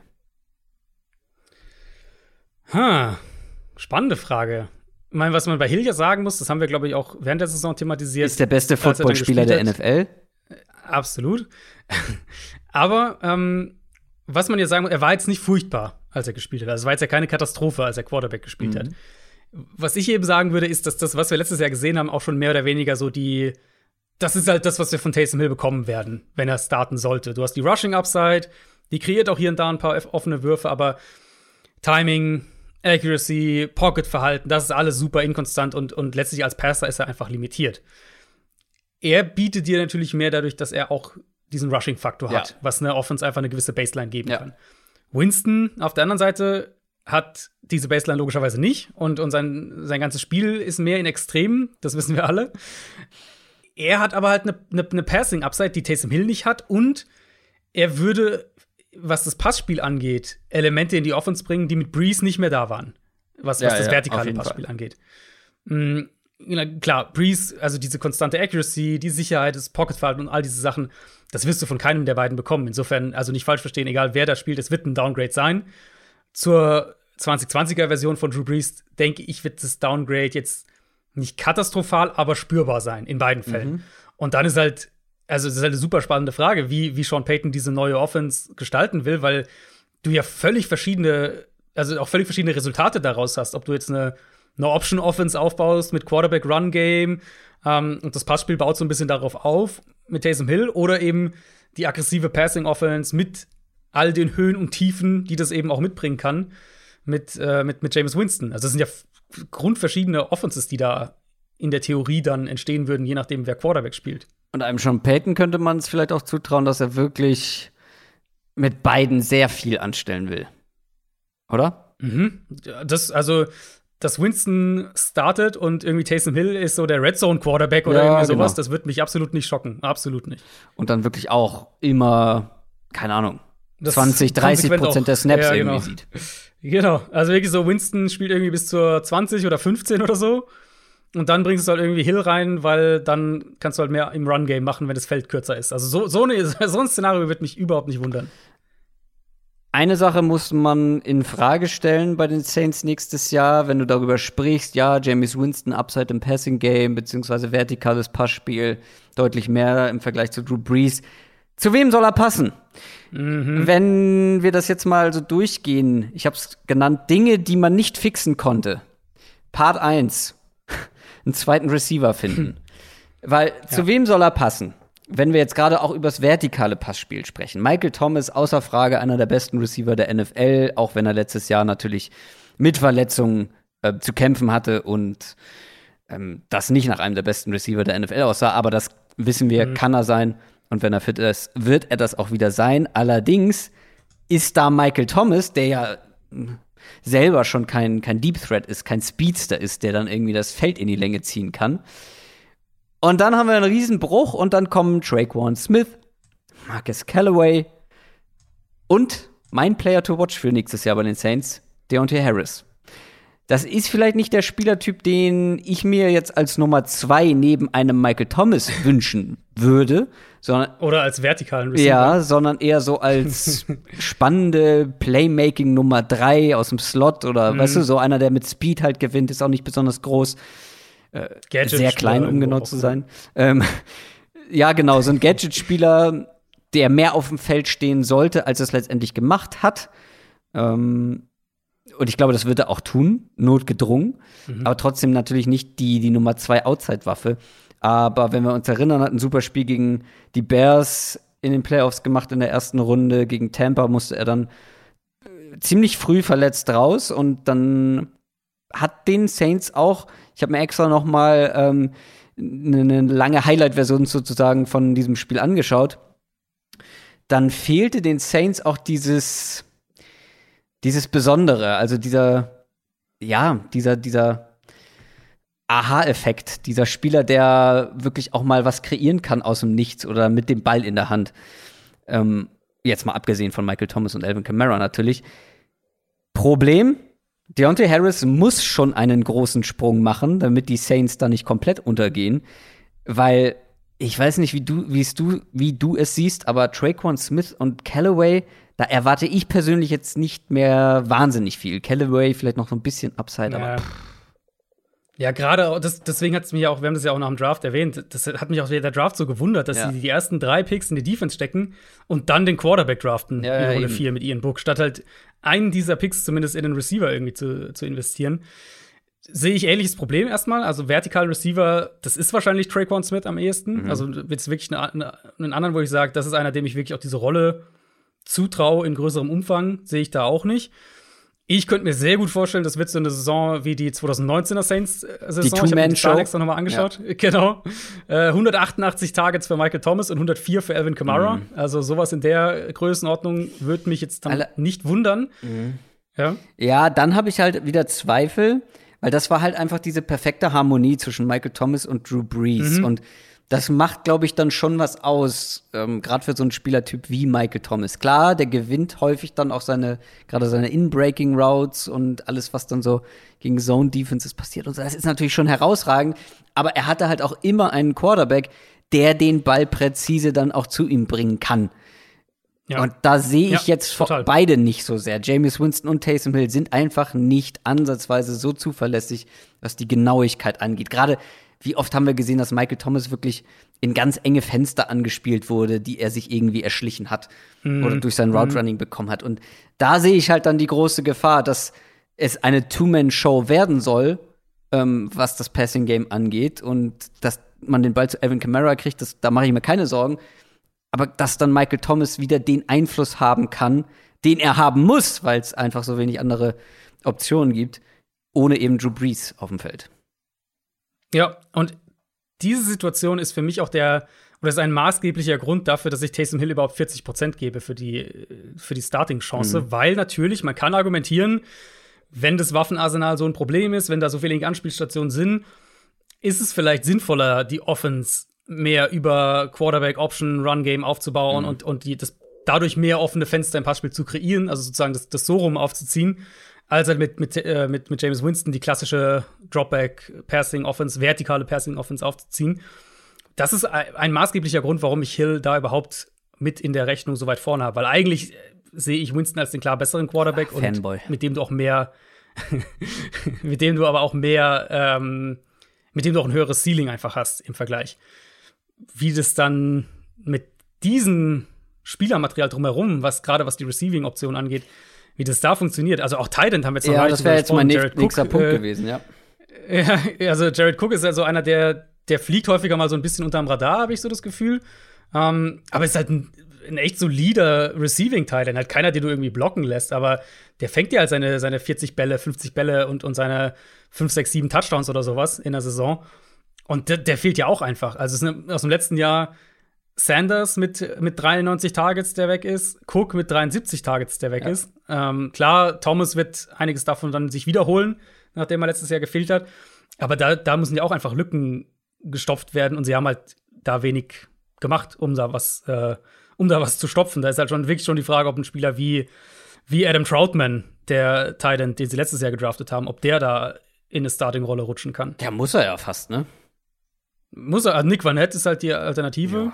Ja. Ähm, aber ja, klar. Also irgendwo muss man, irgendwo sieht man ja den, der, oder muss man ja diese Cap-Problematik, ähm, die die Saints hatten und immer noch haben, die muss man ja irgendwo sehen und das ist halt ein, ein Fall hier. Absolut. Und es wird irgendwie irgendwo eine, eine Volume-Überraschung geben müssen. Also ja. es werden. Ja. Ich würde mich schwer wundern, wenn es noch mal wieder so eine reine Two-Man-Show gibt und wenn dann nicht in diesem Ausmaß aus den eben genannten Gründen. Aber es wird hier irgendjemand, also so ein Traquan Smith, äh, Harris, irgendeiner, der da besonders viele Targets, überraschend viele Targets abstauben mhm. wird. Ähm, das Cap-Problem sieht man auch noch an anderer Stelle, aber sprechen wir mal erst über die Positionsgruppen, wo man es nicht sieht.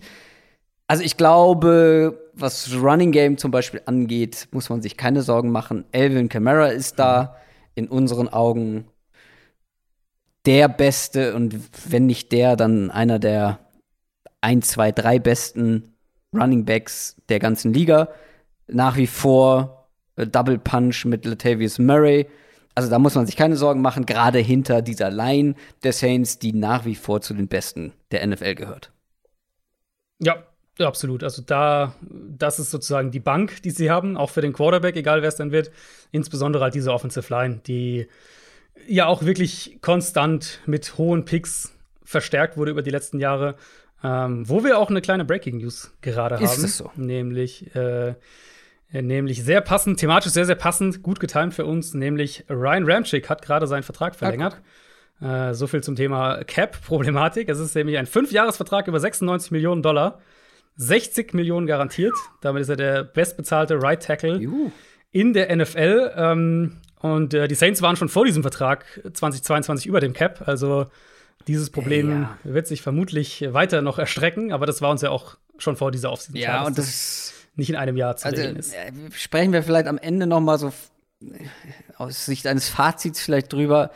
Man merkt es halt jetzt so langsam und das wird nicht weniger. Und ich glaube, die Saints, denen stehen schwierige Jahre bevor. Aber du hast gerade von der Bank gesprochen bei den Saints. Mhm. Bank ist ein gutes Stichwort, weil die ist dünn, wenn wir auf die Defense gucken. Und ich finde, das ist der nächste Part, wo man, wo man die Cap-Problematik sieht, beziehungsweise Dinge, die man nicht fixen konnte, Part Nummer zwei. Man konnte nämlich in der Defense ein paar nicht zu unterschätzende Abgänge ähm, konnte man nicht ersetzen oder kompensieren. Also wer ist weg? Sheldon Rankins ist weg, Malcolm Brown ist weg, Trey Hendrickson ist weg, John Norris Jenkins und noch ein paar andere. Und Stichwort Bank, also klar, die Front wird immer noch stark sein bei den Saints. Ich glaube, da können wir uns sicher sein. Weil nach wie vor da Cam Jordan, äh, Onyemata, Marcus Davenport, äh, plus Rookie Peyton Turner, den sie gedraftet haben.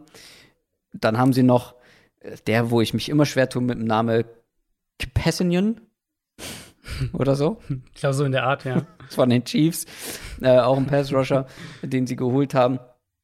Aber in der Tiefe ist es dünn. Plus, wenn wir dann auf die Secondary zusätzlich noch schauen, war letztes Jahr schon Thema und es gibt auch wenig Argumente, warum sich das ändern sollte jetzt unbedingt. Wir können gleich ins Detail gehen, aber in der Defense werden die Löcher ein bisschen größer bei den Saints, habe ich das Gefühl.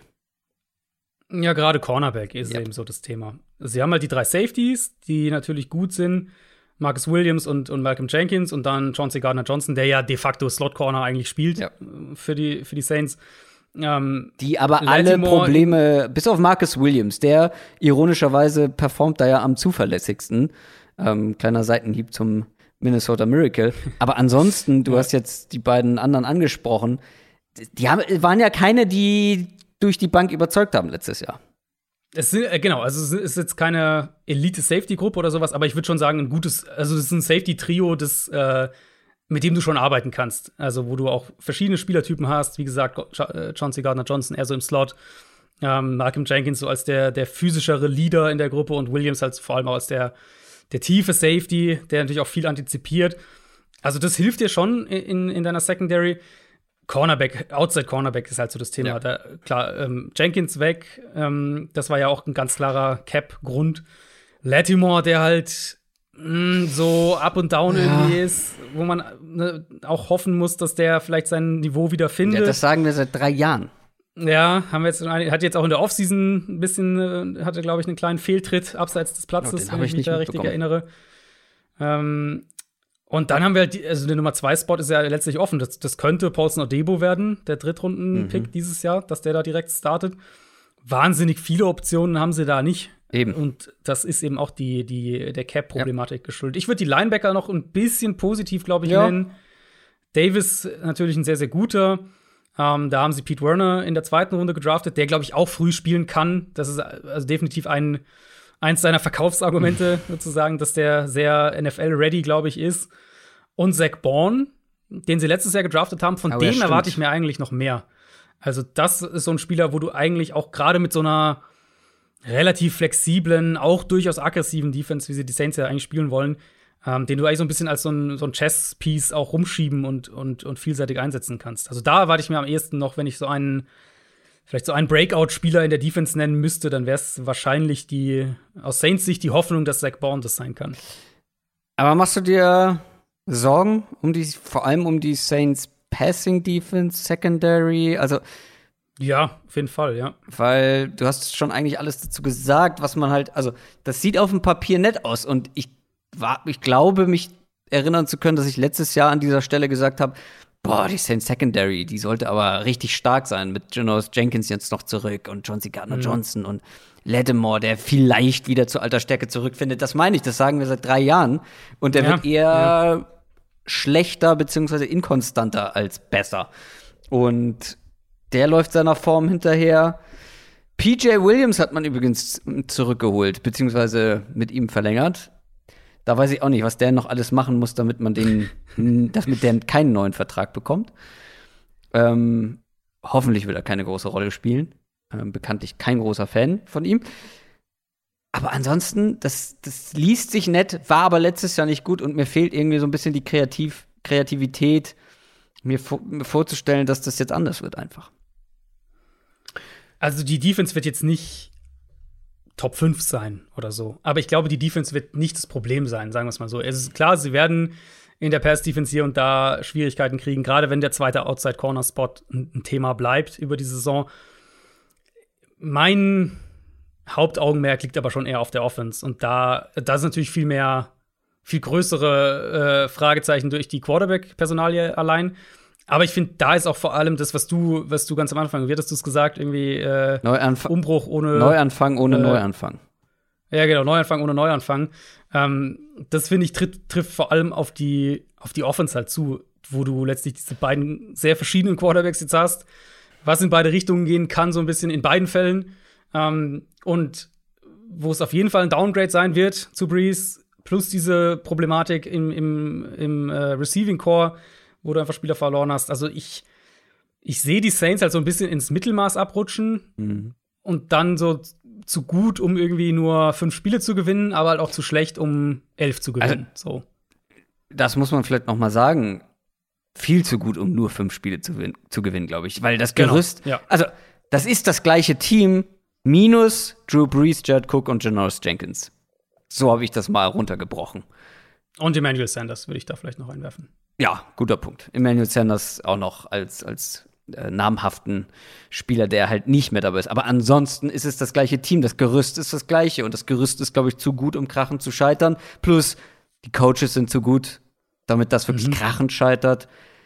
Aber das, was du auch schon durchklingen lassen hast, das, das habe ich auch mir so notiert, das könnte eine zähe Saison werden. Und das könnte Ja, nicht nur ja. eine zähe Saison werden, wenn wir ehrlich sind, ne?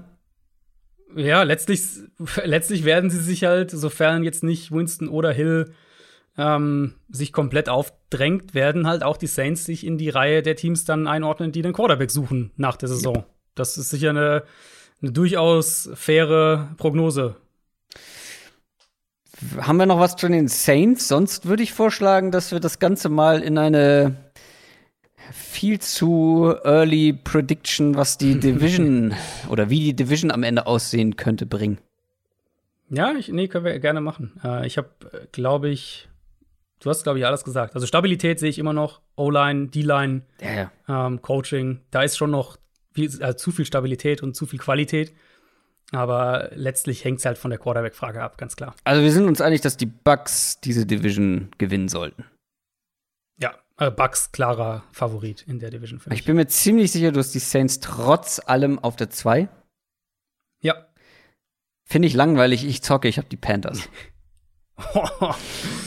ja, ich habe, ich hätte die Saints, wenn ich jetzt heute raten müsste, glaube ich, hätte ich die Saints ähm, wahrscheinlich irgendwie bei so acht Siegen und die Falcons bei sieben, irgendwie so in der Range. Und die, die Bucks dann irgendwie bei zwölf oder so. Also Ja. Bucks, klarer Cut, dann Saints, Falcons nah beieinander. Ja. So hätte ich es jetzt grob. Und dann sind bei mir die Panthers an vier. Mich würde es auch nicht überraschen, dass vielleicht am Ende nur ein Team in die Playoffs kommt aus dieser Division.